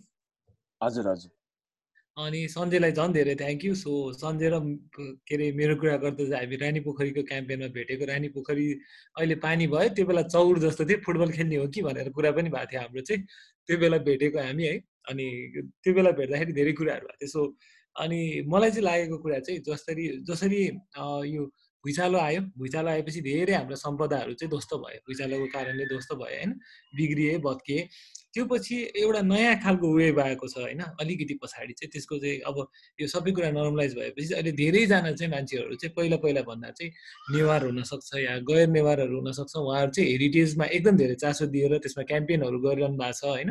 यसरी आज यो प्रोग्राम भएको जस्तो यो यस्तो प्रोग्राम यो जुम सेसन जसरी यो अनलाइन सेसन भइरहेको छ त्यो बिरलै हुने प्रोग्रामहरू होइन? यस्तो जान्छु काठमाडौँमा कुनै के अरे हेरिटेज रिलेटेड कुनै एक्टिभिटिजमा जान्छु भन्दा नि नपाउने ठाउँ जस्तो थियो होइन? अहिले चाहिँ धेरैवटा इभेन्ट्सहरू भइरहेछ। सो यो रानी पोखरी पछि चाहिँ रानी पोखरीको जुन मुभमेन्ट सुरु भयो त्यो पछि चाहिँ यो हेरिटेज बचाउनुपर्छ जगेर्ना गर्नुपर्छ भनेर त्यस्ता धेरै मुभमेन्टहरू भए जसले धेरैवटा सम्पदाहरूलाई जोगाउन हेल्प गरे जस्तै गुठी विधेयकको कुरा गरौँ त्यो पनि नयाँ एउटा हेरिटेज वेब देख्यो। सन्जयलाई चाहिँ यो वेबहरू देखिरहँदा यो वेबसँग डर लागेको छ कि साँच्चीकै यो वेबले चाहिँ हामीलाई राइट डिरेक्सनमा लगिरहेको जस्तो लागेको छ होइन? मेरो क्वेसन चाहिँ अब त्यो भइरहेछ केही राम्रो कामहरू पनि भइरहेछ केही कति अति अब कहिलेकाहीँ चाहिँ कस्तो खालको कुरा हुन्छ नि जस्तै म चाहिँ हेटौँडाको मान्छे मेरो घर चाहिँ ओरिजिनली आइएम फ्रम मकवानपुर होइन अनि तर अनि म फेरि छेत्री बाहुन कास्टको मान्छे है। मलाई हेरिटेज काठमाडौँको नेवारलाई काठमाडौँको आदिवासीलाई जति माया लाग्छ मलाई पनि त्यतिकै माया लाग्छ। तर सन्जय हामी जस्तो छेत्री बाहुन कास्टको मान्छेलाई चाहिँ तिमीहरूले बिगारेको भने जस्तो कुराहरू पनि आउँछ बेला बेला होइन। त्यस्तो कुराहरूलाई चाहिँ सन्जयले कसरी ट्याकल गर्नुहुन्छ त्यो कुरा राम्रो हो कि नराम्रो होइन। हेरिटेजको एङ्गलबाट हेर्दा द्याट इज गुड कसैले जे आदिवासीहरूले आफ्नो अपनत्व चाहिँ लिन खोजेको छ जस्तो पनि लाग्छ होइन? अनि मेरो कुरा चाहिँ त्यही यो वेबलाई चाहिँ कसरी लिनुहुन्छ? यो राइट ठाउँमा गइरहेछ कि रङ ठाउँमा गइरहेछ? अझै सुधार गर्नुपर्ने कुराहरू के के छ? जस्तै अस्तिको मचिन्द्रनाथको जात्राको इस्युलाई अलि डेफली हेऱ्यो भने त्यहाँ केही राम्रा केही नराम्रो कुराहरू पनि भएको छ। सन्जयलाई चाहिँ यो कुराहरू कस्तो लाग्छ? अबको पाँच दस वर्षमा चाहिँ तपाईँले हेरिटेज मुभमेन्टलाई कस्तो देख्न दे कस्तो हुन्छ होला भनेर सोच्नु भएको छ। मेरो यति नै हो धन्यवाद। धन्यवाद प्रसुजी प्रसुजले क्वेसन सोधे कि कडै आउँछ भनेर डर डर लागिहाल्छ होइन? आइ पनि हाल्छ कडा। सो यो जुन वेब भन्ने शब्द प्रयोग गर्नु पनि छाल तरङ्ग होइन? सो यो छाल र तरङ्ग भन्ने शब्द नै त्योसँग राम्रा कुरा पनि आउँछन् नराम्रा कुरा पनि अवश्य आउँछन्। अहिले यो हामी नेवा गैर नेवा भन्छौँ होइन? टेक्निकल्ली चाहिँ मलाई के लाग्छ भने है मेरो लडाइँ चाहिँ यो कुनै पनि मान्छे कुनै पनि जात कुनै पनि यो विशेष भन्दा पनि मेरो चाहिँ सिम्पल कुरा के हो भने यदि यहाँको नेवाको यदि हामीले डिग्निटीलाई कायम गर्न सक्दैनौँ भने सुदूरपश्चिम पश्चिमतिरको थारूको डिग्निटी पनि कायम रहँदैन बाहुन छेत्रीको डिग्निटी पनि कायम रहँदैन किनकि all about being a human र त्यो बेसिक ह्युमन राइटमा आफू ह्युमन राइटको विद्यार्थी भएको कारणले गर्दा it's all about human right protection र डिग्निटीको कुरा हो जुन नेपालको संविधानको धारा सोह्रले पनि दिएको छ जस्तो लाग्छ होइन? र त्यो मलाई कहिलेकाहीँ के लाग्छ भने किनकि धेरैजना नेवा साथीहरू छन् होइन धेरै नक्टियादेखि लिएर सबै कुरामा बोलाइराख्नुहुन्छ सो मलाई चाहिँ के पनि फिल हुन्छ भन्दाखेरि दुईवटा एङ्गलमै हामी गलत छौँ कि? एउटा के भने एउटा बाहुन छेत्री एक्सट्रिमिस्ट एउटा चाहिँ नेवा एक्टिभिस्ट एक्सट्रिमिस्ट होइन। कहाँ देख्छु भन्दाखेरि म चाहिँ यदि हामीले यो ठाउँलाई नेपाल सभ्यता भनेर मानिदिने हो भने त्यो खोकनाको अभिलेखहरूमा देखिया जस्तो यो एउटा सिभिलाइजेसन हो। इन्दु सिन्धु घाटीको सभ्यताबाट आएका हिन्दूहरू जस्तै यहाँ नेपाल सभ्यता पनि एउटा सभ्यता हो भनेर हामीले मान्छौँ भने चाहिँ एनी वान यो जो पनि यहाँ बस्छ जसले यो सम्पदा माया गर्छ यो सम्पदा माया पनि गर्नु पर्ने कि यो मन्दिर देख्न साथ हात जोड्छ म चाहिँ त्यो सबैलाई नेवा नै देख्छु होइन? सो टेक्निकल्ली के हो भन्दा मेरो लागि चाहिँ मैले बुझेको कुरा यो वेबले ल्याएको कुरा पनि के हो भने पहिला जति डिस्क्रिमिनेसन कि भनौँ न मनु मकु मधेसिया ख भन्ने पनि चलन थियो भन्ने सुनिन्छ होइन। सो योदेखि लिएर हामी धेरै माथि उठिसकेको स्थिति छ। तर एउटा कुरा यो भन्दा भन्दै के चाहिँ बुझ्नुहुन्न भन्दाखेरि कसैले पनि नेवा एक्टिभिस्टहरूले अहिले जसरी कुरा उठाइराख्नु भएको छ धेरैलाई के भ्रम छ भने यदि नेवा एक्टिभिस्टले भने जस्तो कि नेवा राज्य जुन परिकल्पना पनि गरिया हो नेपाल मण्डलको परिकल्पना गरिया हो त्यस्तो हुँदाखेरि चाहिँ बाहुन छेत्री चाहिँ लखेटेर भागिहाल्ने भगाइहाल्ने खालको स्थिति हुन्छ भन्ने खालको जुन एउटा त्यो भ्रम सृजना भएको छ म चाहिँ यसलाई टेक्निकली भ्रम भन्छु होइन। किनकि एउटा कुरा चाहिँ म क्लियरली के भन्न सक्छु मैले जति बुझे पनि मैले जति पढे पनि मलाई भन्दा बढी एकदमै बढी चाहिँ अझै पनि त्यो जान्ने पनि नजाने पनि त्यो नेवा साथलाई अझै बढी पोल्छ जस्तो लाग्छ होइन? टेक्निकल्ली चाहिँ त्यस्तो लाग्छ तर अब कति टाइम त हाम्रा धेरैजना जनप्रतिनिधिहरू हुँदाखेरि पनि नपोलेको स्थिति पनि छ। अब एक्सेप्सन त सबैतिर हुन्छ। अब यो अहिले हामी कोही कोही पोलेको मान्छेहरू पनि एक्सेप्सनै हो जस्तो लाग्छ होइन? सो यो वेबको बारेमा कुरा गर्दाखेरि मलाई कहिलेकाहीँ डर चाहिँ के लाग्छ भन्दाखेरि केही मान्छेहरू केही व्यक्तिहरू हिरो बन्ने क्रममा होइन? यिनीहरूले समाजलाई कतै बाहिर लगेर खाल्टोमा पो हाल्छन् कि कि हामीले सम्पदा बचाइरहेको छौँ भन्दा भन्दै त्यो सम्पदाको पछाडिको जुन मर्म छ हाम्रो पिता पुर्खाले बोकेको मर्म त्यही नै पो मारिदिन्छौँ कि भन्ने चाहिँ मलाई बेला बेला डर पनि लाग्छ होइन? र अर्को कुरा मलाई एकदमै आजकल डर लाग्ने कुरा चाहिँ के हो भन्दाखेरि यसले गर्दा कतै हामी यो नबुझेरका मान्छेहरू अगाडि गइदिँदाखेरि अगाडि गएर पुरै जङ्गिँदाखेरि चाहिँ यसले गर्दाखेरि कुनै जातीय सद्भावै खलबलाउने खालको स्थिति हुन्छ कि? किनकि काठमाडौँ हेज अलवेज बिन एकदमै राम्रो ठाउँ जो मान्छे आए पनि वेलकम गर्ने ठाउँ हो नि त काठमाडौँ भ्याली त होइन? सो यो हामीले त्यो मर्म नै बिर्सिन्छौँ कि जस्तो लाग्छ र कहिलेकाहीँ डर चाहिँ के लाग्छ भने यो हामीले धेरै हेरिटेजको कुरा गर्दा धेरैजना नेवा साथीहरू हुन्छ त्यही भएर हामी मल्ल लिच्छवीलाई चाहिँ एकदमै आफ्नो हेरिटेज जस्तो गर्छौँ र यो मैले धेरैपल्ट भोगेको कुरा जब राणा र शाहको सम्पदाको कुरा आउँछ त्यतिखेर चाहिँ हामी यसलाई कालो इतिहास भनेर मेटाउन खोजिहाल्छौँ होइन? यो धेरै जनप्रतिनिधिमा पनि यो समस्या देखिन्छ। सो मलाई चाहिँ डर के हो भने हामीले मल्ल र लिच्छवी काललाई बनाउँदा बचाउन खोज्दा खोज्दै पछिल्लो क्रमका हेरिटेजहरू नियो क्लासिकल बिल्डिङहरू जस्तै अहिले हामी सिलखानाको मुद्दा लडिरहेछौँ बागदरबारको मुद्दा लड्यौँ यस्ता सम्पदाहरू चाहिँ नियो क्लासिकल बिल्डिङहरू वा राणा र शाहको कन्टेम्पोरेरी हेरिटेजलाई चाहिँ सकाउँछौँ कि भन्ने डर पनि मलाई एक हिसाबले लाग्छ र जेलाई पनि अहिले एउटा नयाँ ट्रेन्ड अर्को यो वेबले ल्याएको ट्रेन्ड के हो भने जहाँ पनि दाची अप्पा टालिहाल्ने हेर्नुहोस्। बाटोमा काहीँ देख्न पाएको छैन त्यो दाची अप्पा टालेर दाची अप्पा टालेपछि ट्रेडिसनल भयो नेवा शैलीको भयो भन्ने जहाँ पनि टालिदिने भित्रपट्टि सिमेन्ट बाहिरपट्टि त्यो ज्याकेटिङको कल्चर पनि एकदमै हामीले ल्याइदिया जस्तो लाग्छ होइन? सो यो बारे चाहिँ अलिकति सचेत हुनुपर्छ। यदि त्यही प्रविधि त्यही म्यान पावर युज गर्न सकिएन भने चाहिँ सायद हामीले त्यो बाहिरबाट डाची अप्पा मात्रै टाल्दाखेरि यो सम्पदाको मेन मुटु आत्मा चाहिँ कतिको बाँच्छ भन्ने चाहिँ मलाई डर लागिरहन्छ। अरू त म एकदमै पोजिटिभ छु। अब प्रसुतले भने जस्तो त्यो नाम सोचेर सञ्जय भनेर त्यो त्रिकालदर्शी भनेर भन्न खोजे होला महाभारतमा जस्तो त्यतिको चाहिँ छुइनँ होइन? तर पाँच वर्षको आफ्नो एक्सपिरियन्सको आधारमा चाहिँ के चाहिँ भन्न सक्छु भन्दाखेरि अहिलेसम्म वेयर वी आर लिडिङ भन्दाखेरि यो चाहिँ एउटा एकदमै प्रोग्रेसिभली किन भन्दाखेरि अहिलेभन्दा पहिलाको अवस्था के थियो भने हाम्रा हजुरबा बाको पाला भने we were only talking about civil र पोलिटिकल राइट जहिले पनि त्यो राजनीतिक कुरो जहिले पनि राजनीतिक अधिकारको बारेमा मात्रै कुरा गरिरहेको थियौँ भने हाम्रो generation has at least started talking about अरू राइटहरू इकोनोमिक सोसियल कल्चरल राइट र हाम्रो कलेक्टिभ राइट इन्भाइरोमेन्टल राइटको बारेमा हामी बोल्न थालेका छौँ हामी त यदि कराउँदैछौँ भनेपछि हामीभन्दा पाँच वर्षपछिको जेनेरेसन त धेरै कराउँछ। अब मेरो लिगल फिल्डमा हेर्नु हुने पनि कोही पनि लयरहरू हेरिटेज प्र्याक्टिस गर्ने लयरहरू हुँदैन थिए होइन? अब एटलिस्ट बिस्तारै नयाँ नयाँ भाइ बहिनीहरू पनि दे आर इन्ट्रेस्टेड हेरिटेज सिक्नको लागि कन्जर्भेसन ल पढ्नको लागि होइन? सो यसले गर्दाखेरि I see a lot of hope होइन?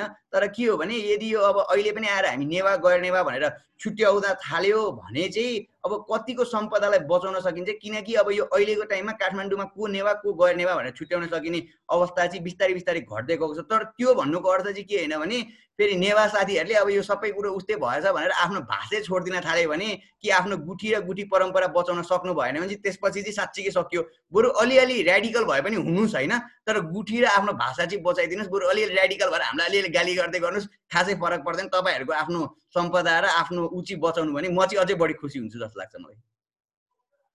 एकदम ठिक कुरा गर्नुभयो सञ्जय दाईले जुन त्यो एक्सट्रिमिस्ट पोलको कुरा गर्नुभयो म सधैँ सोचिरहेको हुन्छु हामी किन चाहिँ ओभरअल यसलाई चाहिँ एउटा रासनल थिङ्किङको वेमा सोच्ने भन्दा पनि एकदम एक्सट्रिम वेमा चाहिँ किन सोचिरहेछौँ भन्ने किसिमले पनि हिजोको दिनमा मच्छिन्द्रनाथको कुरा हुँदाखेरि पनि त्यो एउटा दुवै पोलको त्यो एक्सट्रिमिजम चाहिँ हामीले देख्यौँ होइन? त्यो हिसाबले चाहिँ मान्छेहरू किन अहिलेको झन् हामी कन्टेम्पोरेरी एरामा चाहिँ हामी अलिकति रेडिकल र अलिकति रासनल वेमा चाहिँ अलिकति रासनल भएर सोच्ने भन्दा पनि अलिक एक्सट्रिमिजम भएर सोच्ने कुराहरू अलिक बढी भयो है?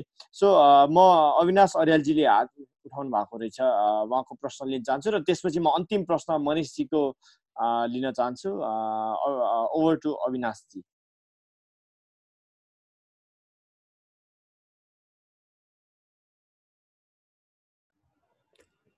हेलो सुनिरहनु भएको छ मलाई? हजुर सुनिरहेको छ हजुर। ए सुन्नु न फर्स्टमा त म के भन्न चाहन्छु भने म अब इन्जिनियरिङ ब्याकग्राउन्डको मान्छे थिएँ हुँ होइन? अनि यो सम्पदा एक्टिभिस्टहरू चाहिँ एकदम एब्सर्ड लाग्थ्यो पहिला। ए के यिनीहरू अल्झाउन आइरहन् जस्तो लाग्थ्यो सञ्जयजीहरूको पोस्टहरू फलो गर्दा। अनि तर त्यो एउटा बुक पढ्यो सम्पदा लडाइँ भन्ने त्यहाँ सञ्जयज्यू एकदम मेन्सन हुनुभएको धेरै ठाउँमा होइन? दामोदर नेपानेको उहाँको बुक। त्यसपछि चाहिँ एकदम थट नै चेन्ज भयो। धेरै चिजमा चाहिँ कस्तो हामीले लुज गर्दै गइसकेको चाहिँ धेरै चिज गुमाउँदै गइसकेको जस्तो लागिरहेको त्यो पढ्दा चाहिँ। अनि त्यसपछि चाहिँ मैले हल्का अब इम्पोर्टेन्स यसो हुन्छ नि कुनै पनि इन्जिनियरिङ अब प्रोजेक्टमा अहिले निजगढको कुरा फास्ट्रेक कुरा त्यहाँ चाहिँ साँच्चीकै इम्पोर्टेन्ट रहेछ सम्पदा अब जस्ट एउटा डेभलपमेन्टको लागि हामीले चाहिँ पुरै म्यासिभ डिस्ट्रक्सनै गरेर चाहिँ आफ्नो हिस्ट्री नै सकाउँदै रहेछ भन्ने बुझ्दै गएँ। तर पनि अब ठ्याक्कै कस्तो भने जस्तो तपाईँहरूलाई फिल भएको छ त्यस्तो चाहिँ फिल हुन सकिरहेन प्रोजेक्ट पनि बनाउनुपर्छ भन्ने पनि छ फास्ट ट्र्याक ल्याउनुपर्छ भन्ने छ। त्यो जुन रुट प्रपोज छ त्यो रुटबाट ल्याइएन भने फेरि फास्ट ट्र्याक जुन एक घन्टामा तराई जोड्ने भन्ने कन्सेप्ट छ त्यो नै एचिभ हुँदैन र फास्ट ट्र्याक नै मिनिङलेस होला कि जस्तो पनि लाग्छ। फेरि यता सम्पदा बचाउनुपर्छ भन्ने जस्तो लाग्छ। त्यो बुक पढ्दा अब धेरै त्यहाँ तन्त्र विद्या सिक्नेदेखि लिएर खोकनाको इम्पोर्टेन्स अब थ्री हन्ड्रेड इयर्स कति पहिलेदेखिको हिस्ट्रीको धेरै कुरा थाहा भयो। सो अब मभन्दा धेरै सञ्जयजी सायद खोकनाको फिल्डमा धेरै पुग्नु भयो होला। अब त्यो कस्तो सोल्युसन चाहिँ कसरी हुनसक्छ? दुइटै हुन्छ नि इन्जिनियरिङ एउटा हामीलाई मेगा प्रोजेक्ट चाहिएका पनि छन् डेभलपमेन्ट चाहिएको पनि छ र त्यसको ब्यालेन्स चाहिँ कसरी हुनसक्छ? सञ्जीजीलाई यसो अब भनौँ न उहाँबाट के आउँछ? त्यसमा जस्ट रेडिकल सम्पदा एक्टिभिस्ट मात्र नभएर दुई दुवैलाई कसरी ब्यालेन्स गरेर लान सकिन्छ भनेर मैले सोध्न खोजेको। थ्याङ्क यू मैले यति नै भन्न खोजेको। हजुर धन्यवाद यसमा ठ्याक्कै अघि रविनजीले पनि खोकनाको दीर्घकालीन समस्या समाधान के हुन सक्ला भन्ने प्रश्नसँग पनि जोडिएर आएको छ। ओभर टु सञ्जय सञ्जय अब यो एउटा कुरा चाहिँ मलाई एकदमै प्रब्लमेटिक किनकि अविनाशजीहरूले यो अझै भोग्नु भएको कुरा होला होइन?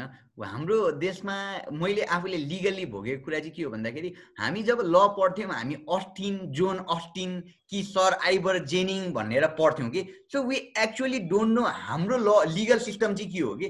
धन्य म त काठमाडौँ स्कुल अफ लमा पढेँ होइन? त्यही भएर अलिकति प्रोफेसर सङ्ग्रला भएको कारणले गर्दाखेरि we would we had an opportunity to to learn त्यो आफ्नो कल्चर आफ्नो अलिकति लिगल फिलोसफीहरू नेसनल ने देशको लिगल फिलोसफीहरू पनि पढ्ने अवसर पाइयो। मलाई एउटा कुरा चाहिँ कहाँ प्रब्लमेटिक लाग्छ भन्दा यो खोकनासँग पनि कनेक्टेड हुन्छ र हरेक डेभलपमेन्ट कुरामा पनि हुन्छ। म थर्ड इयरमा पढ्दाखेरि हो कि सेकेन्ड इयरमा पढ्दाखेरि एउटा च्याप्टर थियो कि डेभलपमेन्ट भर्सेस इन्भाइरोमेन्ट भनेर। अहिलेसम्म पनि हामीलाई पढाउने कोर्समा म भर्खर पास आउट हुँदाखेरिसम्म हामीलाई पढाएको कुरा के हो भने डेभलपमेन्ट भर्सेस इन्भाइरोमेन्ट भर्सेस भनेको त दुईजना जहिले पनि द्वन्द्वमा छ नि त। तर अहिलेको युग के आइसक्यो भने अहिलेभन्दा धेरै अगाडि के हाम्रो त माता भूमि पुत्र व्यम पृथ्वीदेखिका कन्सेप्ट धेरै कुराहरू थिए होइन? सो हाम्रोमा त पहिलेबाट we were talking about sustainable development पछिल्लो क्रममा यो सस्टेनेबल डेभलपमेन्टको कुरा गयो। एउटा उदाहरण दिन्छु किनकि यो फास्ट ट्र्याकको इस्युमा पनि म इन्भल्भ अलिकति लिगली पनि इन्भल्भ छु र निजगढकोमा त एकदम मजा सुरुबाट एडभोकेसी गरेर पनि थिएँ। सो यो मैले के देख्छु भन्दाखेरि उदाहरण के दिनुहुन्छ है सरकारको पक्षधरहरूले? राजा महेन्द्रले त त्यत्रो रुख काटेर त्यसपछि त्यो बाटो बनाएको नि त राजा महेन्द्रले चार कोसे झाडी नफारेको भए इस्ट वेस्ट हाइवे बन्थ्यो र भन्ने खालको प्रश्न गर्छौँ कि हामी। राजा महेन्द्रले त कु पनि गरेको हो नि त त्यसो भए अहिले हामीले कु पनि चाहेको हो र समयअनुसार त सबै कुरो परिवर्तन हुन्छ नि त। जसरी पोलिटिक्स इभल्भ भयो त्यसरी नै इन्भाइरोमेन्ट पनि इभल्भ भयो। जति हामीसँग त्यतिखेर चार कोसे झाडी थियो अहिले त हामीसँग छैन। जसरी त्यतिखेर हामीसँग सम्पदा थियो अहिले त हामीसँग त्यो सम्पदा त हामीले मास्दै गयौँ। Kathmandu valley world heritage site राख्नुको पछाडि एउटै उद्देश्य के थियो भने एक दिन यो काठमाडौँ पुरै वर्ल्ड हेरिटेज साइट हुन सक्छ भन्ने त्यो क्यापेसिटी रहेको ठाउँ हो कि?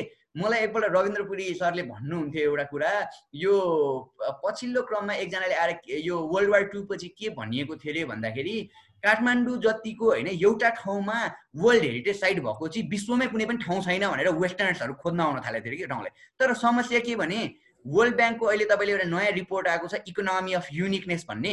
यस्ता वर्ल्ड हेरि यस्ता हेरिटेज साइटलाई चाहिँ हामीले इकोनोमी अफ युनिकनेस भन्न थालेछौँ। हामीले समुदायलाई पनि सँगै लग्न सकेनौँ यो सांस्कृतिक सम्पदालाई वातावरणसँग पनि जोड्न सकेनौँ न हामीले यसलाई अर्थसँग जोड्न सक्यौँ। यो तिनटै कुरामा फेलियर भयो कि? अनि त्यसपछि के मात्रै बाँकी भयो भने ठ्याङ्ग्याङ्ग उभिएको एउटा मन्दिर। ठिङ्रिङ्ग देखिने त्यो बसन्तपुरको दरबार। सो यसले गर्दाखेरि एउटा प्रब्लम भएको र खोकनाको विषयमा कहाँ यसको यो ब्यालेन्सिङ पोइन्ट कहाँ हो भन्दाखेरि म एउटा कुरा एकदमै विनम्रतापूर्वक निवेदन गर्छु। यदि कसैले बिखको प्रयोग गर्छ भने त्यो बिखलाई काट्नलाई चाहिँ बिखकै प्रयोग हुन्छ। होइन? जब एक्सट्रिम लेभलमा कसैले गएर आक्रमण गर्छ भने चाहिँ त्यो डिफेन्स गर्नलाई पनि एक्सट्रिम लेभलमा मान्छे पुग्छ जस्तो लाग्छ। र खोकनाको इस्यु चाहिँ यही हो। म तपाईँहरूलाई उदाहरण दिउँ खोकनाको।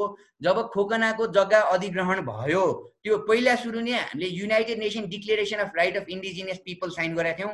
त्यसको हामी पार्टी हौँ त्यो हामीले टेरेनौँ अर्को ILO one sixty nine sign गऱ्यौँ जहाँ क्लियरली हामी अनरिप्रे आइएलओ वान सिक्सटी नाइनमा के भन्यो भने फ्री प्रायर कन्सेन्ट बिना हामीले आदिवासीको भूमिमा प्रवेश गर्ने छैनौँ हामीले आदिवासीको भूमि लुट्ने छैनौँ भन्ने प्रतिबद्धता हाम्रो इन्टरनेसनल प्रतिबद्धता त हामीले गुमायौँ।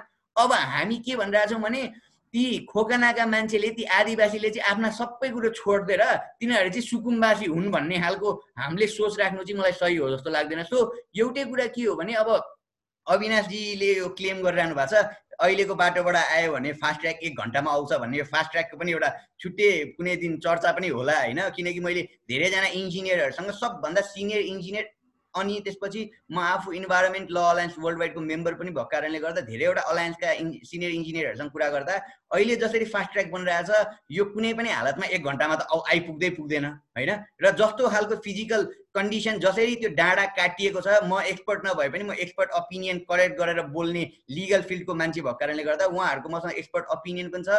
जसरी डाँडाहरू काटिएको छ त्यसरी यति पहिरो जान्छ हामी बाटो बनाउँछौँ पहिरोले बगाएर लान्छ। बाटो बनाउँछौँ पहिरोले बगाएर लग्छ त्यो एउटा यो कृष्ण भिड थियो नि कति रोकौँला जस्तो गऱ्यो लास्टमा सबै भिरे सकेपछि बल्ल रोकिन लागेको खालको स्थिति छ। अब हाम्रो पारा त त्यही नै हो होइन? पशुपतिनाथले रक्षा गरे मात्रै हो। सो खोकनाको हकमा मैले एउटा ब्यालेन्सिङ पोइन्ट चाहिँ कहाँनिर देख्छु भन्दाखेरि जुन खोकनाको मान्छेहरूले किन भन्दा इआइएमा पनि त्यहाँले लेखिया थियो बागमतीको साइडबाट पनि ल्याउन सकिने खालका कुराहरू जुन लेखिया थियो यदि त्यसमा अलाइनमेन्ट चेन्ज गरिदिँदाखेरि किन खोकनाको मान्छेले मेरो जग्गै लिएर नजा सबै कुरा हामीलाई मात्रै चाहिन्छ भने त्यो स्वार्थले बोलायो होइन कि एउटा कुरा के हो भने रातो मचेन्द्रनाथको जात्रादेखि लिएर सबै कुरा त्यहाँनिर जोडिएर हामीले यो फास्ट ट्र्याक भन्ने चिज अब हाम्रो त मुद्दा विचार दिन्छ। निजगढ एयरपोर्ट बन्छ कि बन्दैन भन्ने पहिलो प्रश्न छ हेर्नुहोस्। होइन निजगढ एयरपोर्ट बनेन भने फास्ट ट्र्याकको औचित्य कति होला यत्रो लगानीमा बनाएको एक। दोस्रो कुरा फास्ट ट्र्याक यदि एक घन्टामा आएन भने निजगढ एयरपोर्टको मुद्दा हामीले हार्यौँ रे।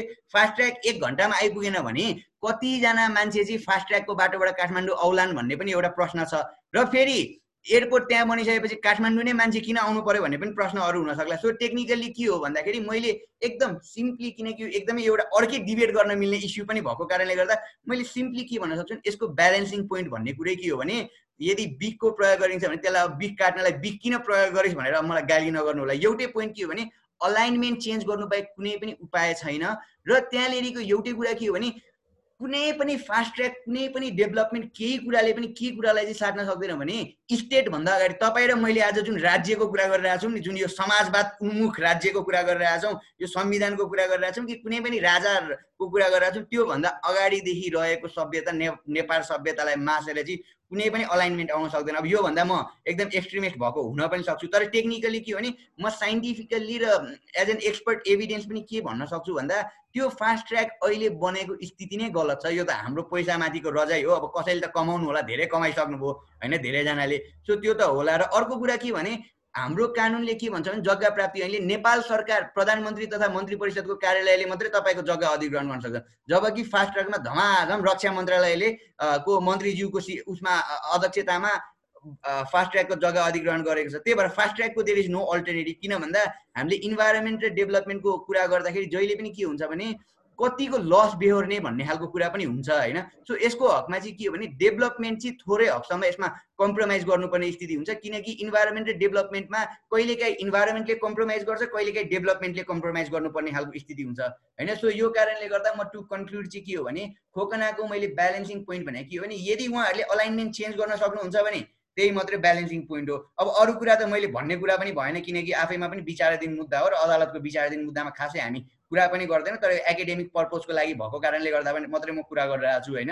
सो यही कारणले गर्दा खोकनाको एउटा मात्रै अल्टरनेटिभ भनेको चाहिँ के हो भने त्यत्रो प्राचीन कालदेखि रहेको बस्ती र टेन्टेटिभ वर्ल्ड हेरिटेज साइटलाई चाहिँ कुनै पनि फास्ट ट्र्याक स्लो ट्र्याक कुनै पनि ट्र्याकको नाममा चाहिँ हामी सकाउन सक्दैनौँ र सायद यदि मेरो रिक्वेस्ट पनि के हो भने इन्जिनियर साथीहरूलाई पनि एउटा रिक्वेस्ट यहीँबाट पनि के गर्छु भने यङ जेनेरेसन हो हामी होइन? हामीले क्लेम गरेको जस्तो वा नेपाल सरकारले क्लेम गर्दा जस्तो त्यो बाटो एक घन्टामा आउँछ कि आउँदैन भन्ने कुरा पनि एकपल्ट खोज्नु होला। मैले खोज्दाखेरि चाहिँ एक घन्टामा आउन चाहिँ पोसिबलै छैन। र त्यो डाँडालाई जति ठुलो डाँडाहरू काटिया छ त्यसरी जसरी त्यो सोइल इरोजन र ल्यान्डस्लाइड हुन्छ त्यसले गर्दाखेरि चाहिँ यो बाटो फिजिबल छैन भनेर धेरैजना विज्ञ नेपालको पनि विज्ञहरूले भन्नुभएको कारणले गर्दाखेरि म चाहिँ एकपल्ट साथीहरूलाई किनकि तपाईँहरू एक्सपर्ट हो भविष्यमा तपाईँहरूलाई नेपाल सरकारले फेरि विज्ञ बनाउने हो होइन?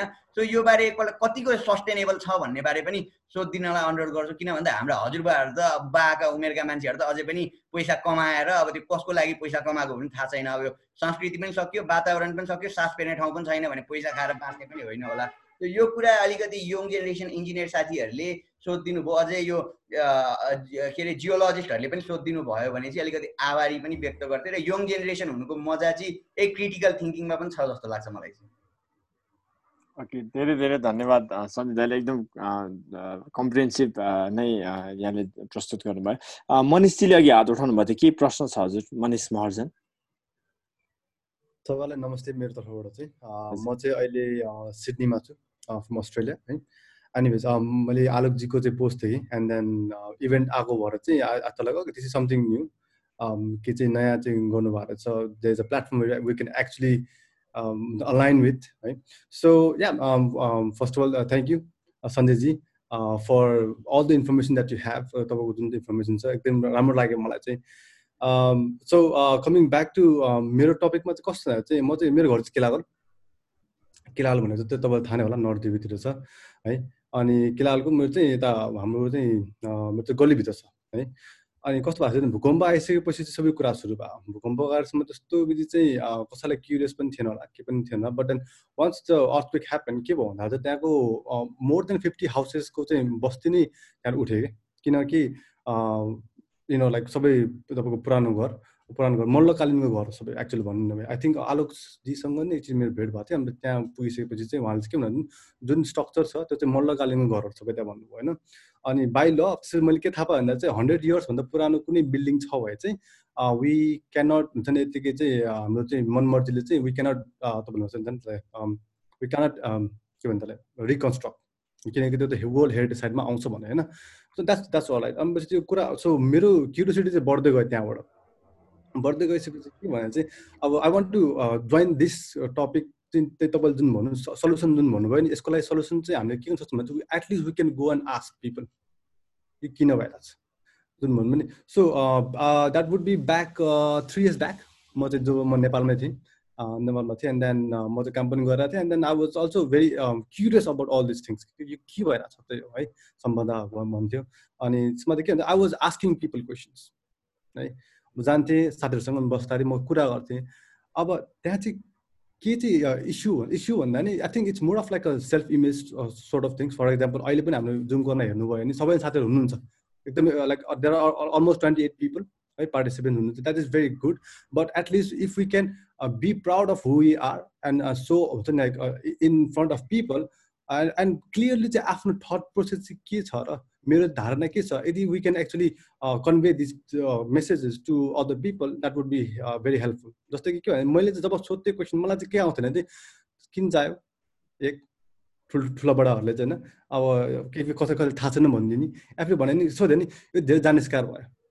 कस्तो भयो भने चाहिँ अब हामी जब टिनेजमा हुन्छौँ टिनेजमा भएपछि अब इफ यी स्टार्ट आस्किङ क्वेसन त्यो नेवारीमा चाहिँ बुढा नभयो भन्छ क्या केटाहरूलाई चाहिँ होइन। अनि त्यो चाहिँ त्यो भने चाहिँ कस्तो भने चाहिँ सबै कुरा थाहा पाउनु किन चाहियो तँलाई? भन्थ्यो कि अनि but then I was so curious I was asking it and I was going through अनि जस्तो कि के के थाहा भयो भनेदेखि हाम्रो किलालमा चाहिँ तपाईँको लिच्छिबी काल थाउजन्ड इयर्स पुरानो तपाईँको लिच्छिबी कालिङको तपाईँको के भन्छ शिवलिङ्गहरू छ which is so so precious है। अब अब यस्तो पो जब कुरा थाहा पाउनु गयो अब चाहिँ मैले एउटा एड देखेँ त्यसपछि। इन्डियाको एडमा चाहिँ के देखेँ भन्दा चाहिँ उसले चाहिँ तपाईँको जयपुरमा चाहिँ के गर्ने चाहिँ एउटा मोटर बाइकमा चाहिँ आई थिङ्क सबैले अरूले पनि देखा होला। मोटर बाइकमा चाहिँ तिनजना चारजना मान्छे चाहिँ एउटा लामो मोटर बाइकमा बसेर चाहिँ उसले चाहिँ एउटा पिच रोडमा चलाउँछ। पछि उसले चाहिँ एडमा के देखाउँछ भने चाहिँ उसको त्यो किल्लाहरू देखाउँछ। पुरानो पुरानो मन्दिरहरू के भन्छ त्यो के भन्छ आई थिङ्क प्यालेसहरू देखाउँछ। अनि के भन्छ भने चाहिँ this is our culture this is our value भनेर देखाउँछ क्या। जब कि हाम्रो चाहिँ एउटा हरेक त भने हिची छ पुचु छ that is so so much precious र हामीले त्यो भ्यालु नै बुझ्दा छैन क्या अहिलेसम्म है। अनि त्यो कारणले गर्दा हाम्रो आइडेन्टिटी हामीले आई डोन्ट नो लाइक मलाई चाहिँ के लाग्छ भने चाहिँ वी तपाईँले भन्नुभयो नि वेन यु गो एन्ड आक्स पिपल यो किन गरिरहेछ there are very less people who are supporting us he is asking a valid question भन्ने नै सपोर्ट भएन होइन? त्यो नभएपछि के भन्छ हामी चाहिँ ए मैले सोधेँ भने मैले गाली खाने हो कि? फेरि मलाई कसैले के भन्ने हो कि? मेरो सोसाइटीमा इमेज कस्तो हुने? हो है I think that image issue is very critical over here किनकि वी वान्ट टु नो सफ मलाई चाहिँ के भन्नु थाल्यो मैले जब क्वेसन सोध्दा यो त धेरै पोलिटिक्समा लाग्नु थाल्यो भन्नु कि मलाई? होइन नाउ वेन द्याट सबैबाट जहाँबाट त्यो मलाई त्यो एउटा प्रेसर आयो कि like this person is like हुन्छ नि फेसबुकमा मैले सेयर गर्न थालेँ कि like why is this happening मैले आफ्नो मिमहरू बनाएर मैले सेयर गर्न थालेको थिएँ। देन के भन्दा मान्छेहरूले दे ह्याड अ डिफ्रेन्ट पर्सेप पर्सेप्सन आइसकेपछि एउटा सोसल सोसाइटीबाट चाहिँ एउटा प्रेसर आउनु थाल्यो कि। मेरो friends and family members and everything है। So that when when that happen I had to step back अनि पछि I think this is an issue regarding all the people over here जोसुकै हुनुहुन्छ हाम्रो जो I don't know why are we using this non Newa terms है I I believe we are all human beings अनि पछि एउटा culture भनेको चाहिँ आफ्नो हाम्रो एउटा आइडेन्टिटी हो जुन चाहिँ I think people are fighting for it जस्तो कि यो I think there was a big mass movement in terms of black life matters and all this kind of stuff है I think that is what our identity over here हाम्रो identity जे छ त्यसमा चाहिँ हामीले चाहिँ क्वेसन चाहिँ उठाउनु पर्ने हुन्छ। राइट फर इन्फर्मेसन तपाईँले जुन भन्नुभयो नि राइट फर इन्फर्मेसन चाहिँ म भन्थेँ कि आई निड टु नो है। अब एउटा यस्तो समय सिचुएसन आयो कि वाज थिङ्किङ सो मच कि हामी जन्मिसकेपछि एउटा स्वच्छ वातावरणमा सास फेर्नलाई पनि त्यो एउटा प्योर राम्रो एयर छैन कि हाम्रो।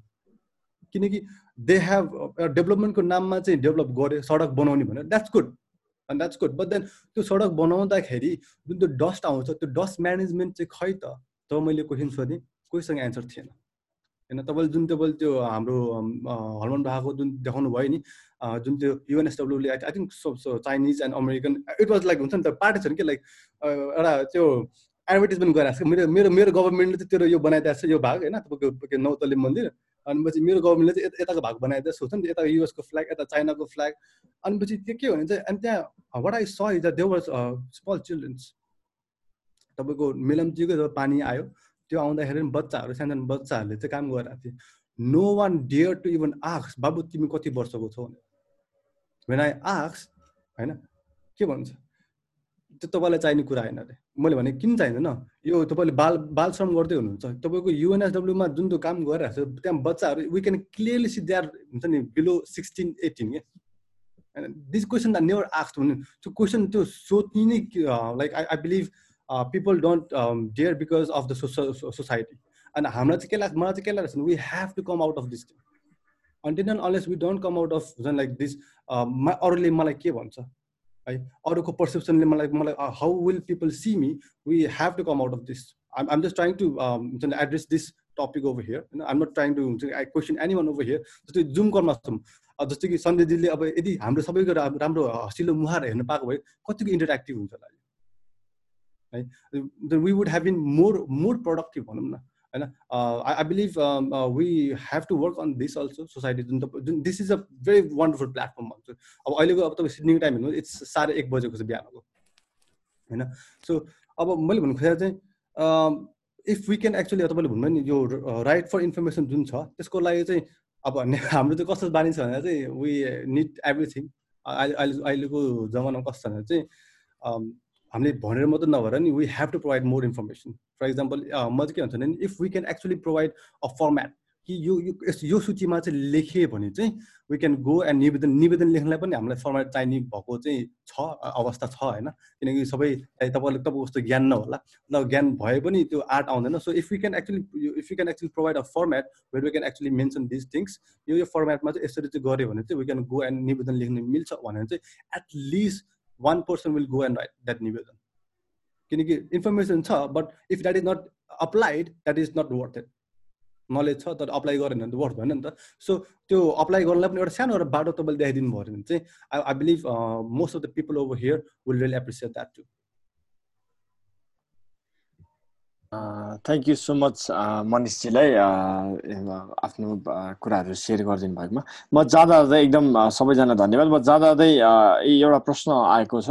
म सञ्जय दाईलाई त्यो चाहिँ कुरा राखिदिनु भएर चाहिँ आज हामी यसपछि चाहिँ हामी लगभग कार्यक्रम सघाउँछौँ। सो धेरैजनालाई रानी पोखरी पास भइरहँदाखेरि चाहिँ जुन किसिमले चाहिँ पहिलाको गुम्बज मन्दिर चाहिँ अहिले मल्लकालीन शैलीमा चाहिँ बनिरहेको छ आजभन्दा दुई सय वर्ष अगाडि जस्तो थियो।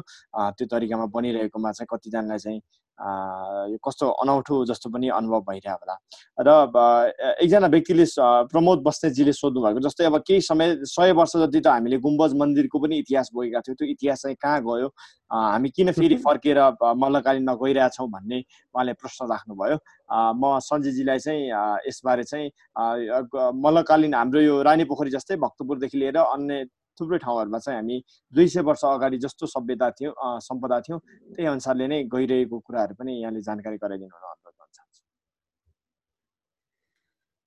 हस् म पहिला सुरु मनिषजीले भन्नुभएको काम चाहिँ एकैपल्टमा एकै सेकेन्डमा म गरिहाल्छु। यो राष्ट्रिय सूचना आयोग भनेर नेसनल इन्फर्मेसन कमिसन भन्ने देखिराख्नु भएको छ नि होइन मेरो स्क्रिनमा? यो नेसनल इन्फर्मेसन कमिसनको तपाईँले वेबसाइट खोल्नुभयो भने होइन यो वेबसाइटमा यिनीहरूले निवेदनको ढाँचा भनेर राखिदिएको छन् कि? सो यो वेबसाइटमै होइन यिनीहरूको यो निवेदनको ढाँचा भनेर यिनीहरूले सूचना माग्ने तरिका भनेर यहाँनिर नै छ। यो आयोग एकदम प्रोएक्टिभ छ कि यसको कुरामा? अनि उसले यो सूचनाको ढाँचा भनेर उसले सबै डिटेलमा राखिदिएर यहाँनिर उसले सूचना अधिकारीहरू र निवेदनको यो यतापट्टि तपाईँले देख्नु निवेदन उजुरीको ढाँचा भनेर यो निवेदनको ढाँचा पहिला सुरु तपाईँले जुन निवेदन दिनुपर्छ यो निवेदनको ढाँचा पनि कार्यालय प्रमुखलाई लेख्ने पनि सबै छ। यो पूर्ण पाठमा तपाईँले गएर क्लिक गर्न साथै होइन यो डाउनलोड हुन्छ यो डाउनलोड खोल्नुहोस् त्यसपछि आएर यो उसमै के अरे युनिकोडमै टाइप गरेर राखेको हुन्छ।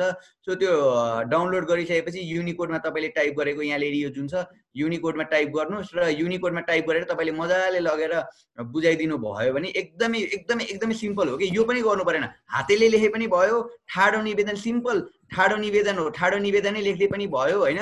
सो यसरी नै यसको सबै कुरा भइरहेको खालको स्थिति छ होइन सो कस्तो खालको हुन्छ भने एकपल्ट म थोरै देखाइहाल्छु। यो यो खुलीपछि यो माथिको काटिदिनुहोस् होइन यो माथिको काटिदिनुहोस् सपोज तपाईँले अब पुरातत्व विभागलाई दिँदै हुन्छ नि ठ्याक्कै त्यही यो माथिको काटिदिनुहोस् त्यो उसमा। त्यसपछि आएर मिति लेख्नुहोस् सूचना अधिकारीज्यू पुरातत्व विभाग लेख्नुहोस् कार्यालय हटाइदिनुहोस् होइन? सिम्पल पुरातत्व विभाग लेख्नु भइहाल्यो। त्यसपछि आएर अब यो पुरातत्व विभाग लेखेर यो तपाईँले यहाँ हालिदिनुहोस् होइन? त्यसपछि अनि महोदय मेरो अध्ययन प्रयोजनको लागि भनेर लेख्नु भयो भइहाल्यो यहाँनिर यहाँ अध्ययन प्रयोजनको लागि भनेर लेख्नुहोस् त्यसपछि तपसिल तपाईँलाई जे जे मन लागेको छ माग्न मन लाग्यो। माग्ने कुरा माग्नुहोस् निवेदक भन्नुहोस् यहाँ मुनिपट्टि नाम ठेगाना फोन नम्बर इमेल राख्नुहोस् तपाईँको नागरिकता अट्याच गरिदिनुहोस्। त्यसपछि भइहाल्यो तपाईँले पन्ध्र दिनभित्र सूचना पाउनुपर्छ। पन्ध्र दिनभित्र सूचना पाउनु भएन भने फेरि तपाईँ त्यही अहिलेको वेबसाइटमा जानुहोस्। यो अहिलेको वेबसाइटमा गइसकेपछि निवेदन उजुरीको ढाँचा छ। कार्यालय प्रमुख समक्ष दिने उजुरी गर्नुहोस्। योबाट तपाईँलाई सूचना होइन आयोगमा पुनरावेदनको ढाँचा छँदैछ यति गरी मात्र सूचना पाइ नै हालिन्छ। सो यो चाहिँ वेबसाइटमै छ कि टेक्निकल्ली उनीहरूले पनि अलिअलि भन्न चाहिँ भने हामीले नजानेर यति प्रब्लम भइरहेको सो वेबसाइटमा नेसनल इन्फर्मेसन कमिसनको वेबसाइटमा जान साथ निवेदनको ढाँचा ती छ। यो पनि गर्नु परेन कि? संविधानको धारा सत्ताइस बमोजिम सूचना उपलब्ध गराइपाउँ कि मेरो संवैधानिक अधिकार बमोजिम सूचना उपलब्ध गराइपाउँ भनेर सिम्पली लेख्दै पनि हुन्छ कि? के के इन्फर्मेसन चाहियो त्यो गरेर मेन कुरा नेपाली नागरिकता नागरिक चाहिँ हुनुपर्छ किनकि फन्डामेन्टल राइट चाहिँ स्पेसल्ली नागरिकको लागि मात्रै लागु हुने भएको कारणले गर्दा नेपाली नागरिक चाहिँ हुनलाई एकदमै जरुरी छ। अब अर्को कुरा रानी पोखरीको बारेमा यो पनि एकदमै धेरै रोचकै छ होइन? धेरैपल्ट आउने प्रश्न। यो कस्तो भएको थियो भने रानी पोखरीको बेला चाहिँ पहिला सुरु आन्दोलन सुरु भयो मन्दिरबाटै मन्दिरमा ड्याङ्का ड्याङ सिमेन्ट सिमेन्टै थियो। त्यो बिम त त्यो पिल्लर र बिम यत्रो ठुल्ठुलो पिल्लर र बिम थियो होइन त्यो मान्छेले हतौडाले फुटाउन नसकेर पुरै त्यो ड्रिलिङ गर्नुपर्ने खालको थियो कि त्यो। कस्तो भन्दाखेरि बिचमा जब जुद्ध शमशेर त्यसपछिको टाइमहरूमा त्यसले मजाले कन्क्रिटहरू युज भएको खालको स्थितिहरू रहेछ होइन। र हामीलाई चाहिँ के थियो भन्दाखेरि मन्दिर कमजोर छ मन्दिर यो छ भनेर सबमा जगै उत्खनन गरेको थिएन त मन्दिर बलियो छ कि कमजोर छ कि के छ भन्ने कुरै हामीलाई थाहा थिएन होइन। र सो पहिला सुरु मन्दिरबाट आन्दोलन सुरु भयो त्यसपछि पोखरीको पानी फ्याँकियो। अझै टेक्निकली हामीले भन्दा त जल भनेरै फौजदारी मुद्दा हाले हो होइन किनकि प्रताप मल्लले त एकाउन्न त तीर्थस्थलको जल ल्याएर बनाएको पोखरी त्यसरी मासियो। सो हामीले त्यसरी गर्दाखेरि किन त्यो मन्दिर त्यो अवस्थामा फर्क्यो भन्दाखेरि तपाईँले नारा प्रिन्सिपल नारा डक्ट्रिन हेर्नुभयो भने पनि के भन्छ भन्दाखेरि हाम्रो जस्तो देशहरूमा चाहिँ भुइँचालो गइरहेको छ। यो एकदम हाम्रो जापान जस्ता धेरै देशहरूमा भुइँचालो गइराख्ने र अझै के भयो भने जब नाइन्टिन सेभेन्टी टूको त्यो कन्भेन्सन युनेस्को कन्भेन्सन हामीले convention for natural culture heritage sign गऱ्यौँ कि बनायौँ त्यतिखेर बनाउँदाखेरि त्यो वेस्टर्न इन्फ्लुएन्स बढी थियो र वेस्टर्न इन्फ्लुएन्समा चाहिँ के छ भने वेस्टर्न कन्ट्रिजहरूमा चाहिँ युजली के छ भने उनीहरूले एकपल्ट बनाएको सम्पदा कहिले पनि चलाउँदैनन् जस्तै मोनालिसाको पेन्टिङ। अब त्यो मोनालिसाको पेन्टिङ त झुन्डाएर राखिराख्ने हो नि तपाईँले केही परिवर्तन गर्नु पर्दैन। हाम्रो जस्तो मोनालिसाको पेन्टिङलाई पूजा गर्ने त होइन उहाँहरूको हेरिटेजको सिस्टम र हाम्रो हेरिटेजको सिस्टम त फरक छ। अब हाम्रो मूर्ति पशुपतिनाथलाई लगेर राष्ट्रिय छाउनी म्युजियममा लगेर राखिदियो भने त पशुपतिनाथको त कुनै पनि औचित्य छैन। हरेक दिन प्राण प्रतिष्ठान गरेर पूजा हुनुपर्छ हाम्रो त। हो त्यस्ता खालका देशहरू चाहिँ जापानमा जम्मा भए यिनीहरूले एउटा नारा डिक्लेरेसन भनेर एउटा डिक्लियर के गरे भन्दाखेरि हाम्रा जस्तो देशमा चाहिँ भुइँचालो यस्ता यस्ताले भत्किएको चाहिँ सबभन्दा पुरानो प्रमाणित हुने जुन अथेन्टिसिटी भेटिन्छ त्यही अथेन्टिसिटीलाई नै त्यही पुरानो सबभन्दा पुरानो जुन प्रमाण भेटिन्छ त्यही प्रमाणमा हामी फर्केर बनाउन सक्छौँ भन्ने एउटा डिक्लेरेसन गरेको थियो। र रानी पोखरीको यदि मन्दिर नभत्किएको भए चाहिँ हामीले यो अवसर गुमाउँथ्यौँ हामीले यो गर्नै पाउँदैन थियौँ तर के भने मन्दिर त कम्प्लिटली भत्क्यो नि त। अब हाम्रो लागि एउटा के अवसर आयो भने सबभन्दा पुरानोमा जान सकिने अवस्था अवसर आयो। र हामीसँग त्यतिखेर एकजना विदेशी आउँदाखेरि राजकुमार आउँदाखेरि उहाँसँग आएको चित्रकारले बनाएको चित्र थियो। त्यसपछि आएर माथि माथि चेन्ज गरे पनि के भयो भन्दा जङ्गबहादुर राणा के भनिन्छ भन्दा जब बेलायतबाट आउनुभयो उहाँलाई जोस चल्यो त्यसपछि अब त्यतिखेर त जे गरे पनि हुन्थ्यो ड्याङडुङ भत्काएर त्यसलाई एउटा नियो क्लासिकल टच दिन खोजियो जङ्गबहादुरको बेलामा। त्यसपछि आएर जुद्ध शमशेरको बेला नब्बे सालमा भुइँचालो गइसकेपछि त्यसलाई अलिकति चेन्ज स्वरूप चेन्ज गरियो। त्यो फोटोहरू पनि क्लियरली त्यो दुईवटा फोटो चाहिँ पछिल्लो क्रमको भेट्न सकिने खालको मतलब इमेजहरू देखिने पेन्टिङहरू देखिन्छ। सो यसले गर्दाखेरि हामीले के डिसाइड गऱ्यौँ र हामीले के कुरा गर्दै थियौँ भन्दाखेरि यसलाई चाहिँ सकभर जति पुरानो छ त्यसमा फर्काउन सक्ने। किनकि प्रताप मल्लले त हामीले अहिले देखेको स्टाइलमा त पक्कै पनि बनाएको थिएन। सो त्यो गरिसकेपछि विष्णुराज कार्कीको अध्यक्षतामा संयोजकत्वमा एउटा कमिटी फर्म भयो। प्रोफेसर डाक्टर सुदर्शन राज तिवारी लगायतका एक्सपर्टहरू त्यो कमिटीमा हुन्थ्यो टमर सरहरू। सो उहाँहरूको अडान चाहिँ के रह्यो भन्दाखेरि यदि नारा डिक्लेरेसनले पनि दिन्छ त्यो हो भने त हामी सबभन्दा पुरानोमा फर्क्यौँ न भनेर जगहरू हेर्दाखेरि पनि अहिलेको ग्रन्थकुट शैलीमा बनेका खालका टेक्निकल प्रमाणहरू भेटिसकेपछि चाहिँ हामीलाई नारा डक्ट्रिन टेक्न वा नारा डिक्लेरेसन टेक्नलाई सजिलो भयो र त्यही नारा डिक्लेरेसनलाई इन्टरनेसनल प्र्याक्टिसलाई टेकेर धेरै ठाउँमा यो कुरा भएको छ र यो टेकेर चाहिँ रानी पोखरी आज हामी जुन ग्रन्थकुट शैलीमा देख्छौँ त्यो ग्रन्थकुट शैलीमा बन्यो। तर अब एउटा डर र एउटा थ्रेड चाहिँ हाम्रो त फेरि जे पनि हामी अलिक एक्सट्रिममा गइहाल्छौँ। अहिले चाहिँ धेरै साथीहरू के भन्नुहुन्छ भने बाँकी भके मन्दिरलाई पनि भत्काएर पुरानो शैलीमा लानुपर्छ भन्न थाल्नु भएको छ। तर त्यो चाहिँ एउटा कुरा कन्सियस के हुनुपर्छ भने त्यो चाहिँ नारा डिक्लेरेसन कि कुनै पनि इन्टरनेसनल प्र्याक्टिसले के दिँदैन भने भएको सम्पदालाई चाहिँ मार्च्नलाई दिँदैन हो। नियो क्लासिकल त्यो हामीले देखेको रानी पोखरीको बिचको मन्दिर पनि हाम्रो पार्ट अफ हिस्ट्री र हाम्रो पार्ट अफ इमा इम किन भन्दा सम्पदा भनेको त हामीले के देख्यौँ भन्ने पनि हो नि त। हाम्रो त्यो ब्याक अफ दि माइन्डमा इमेजिनेसनमा के छ भन्ने कुरा।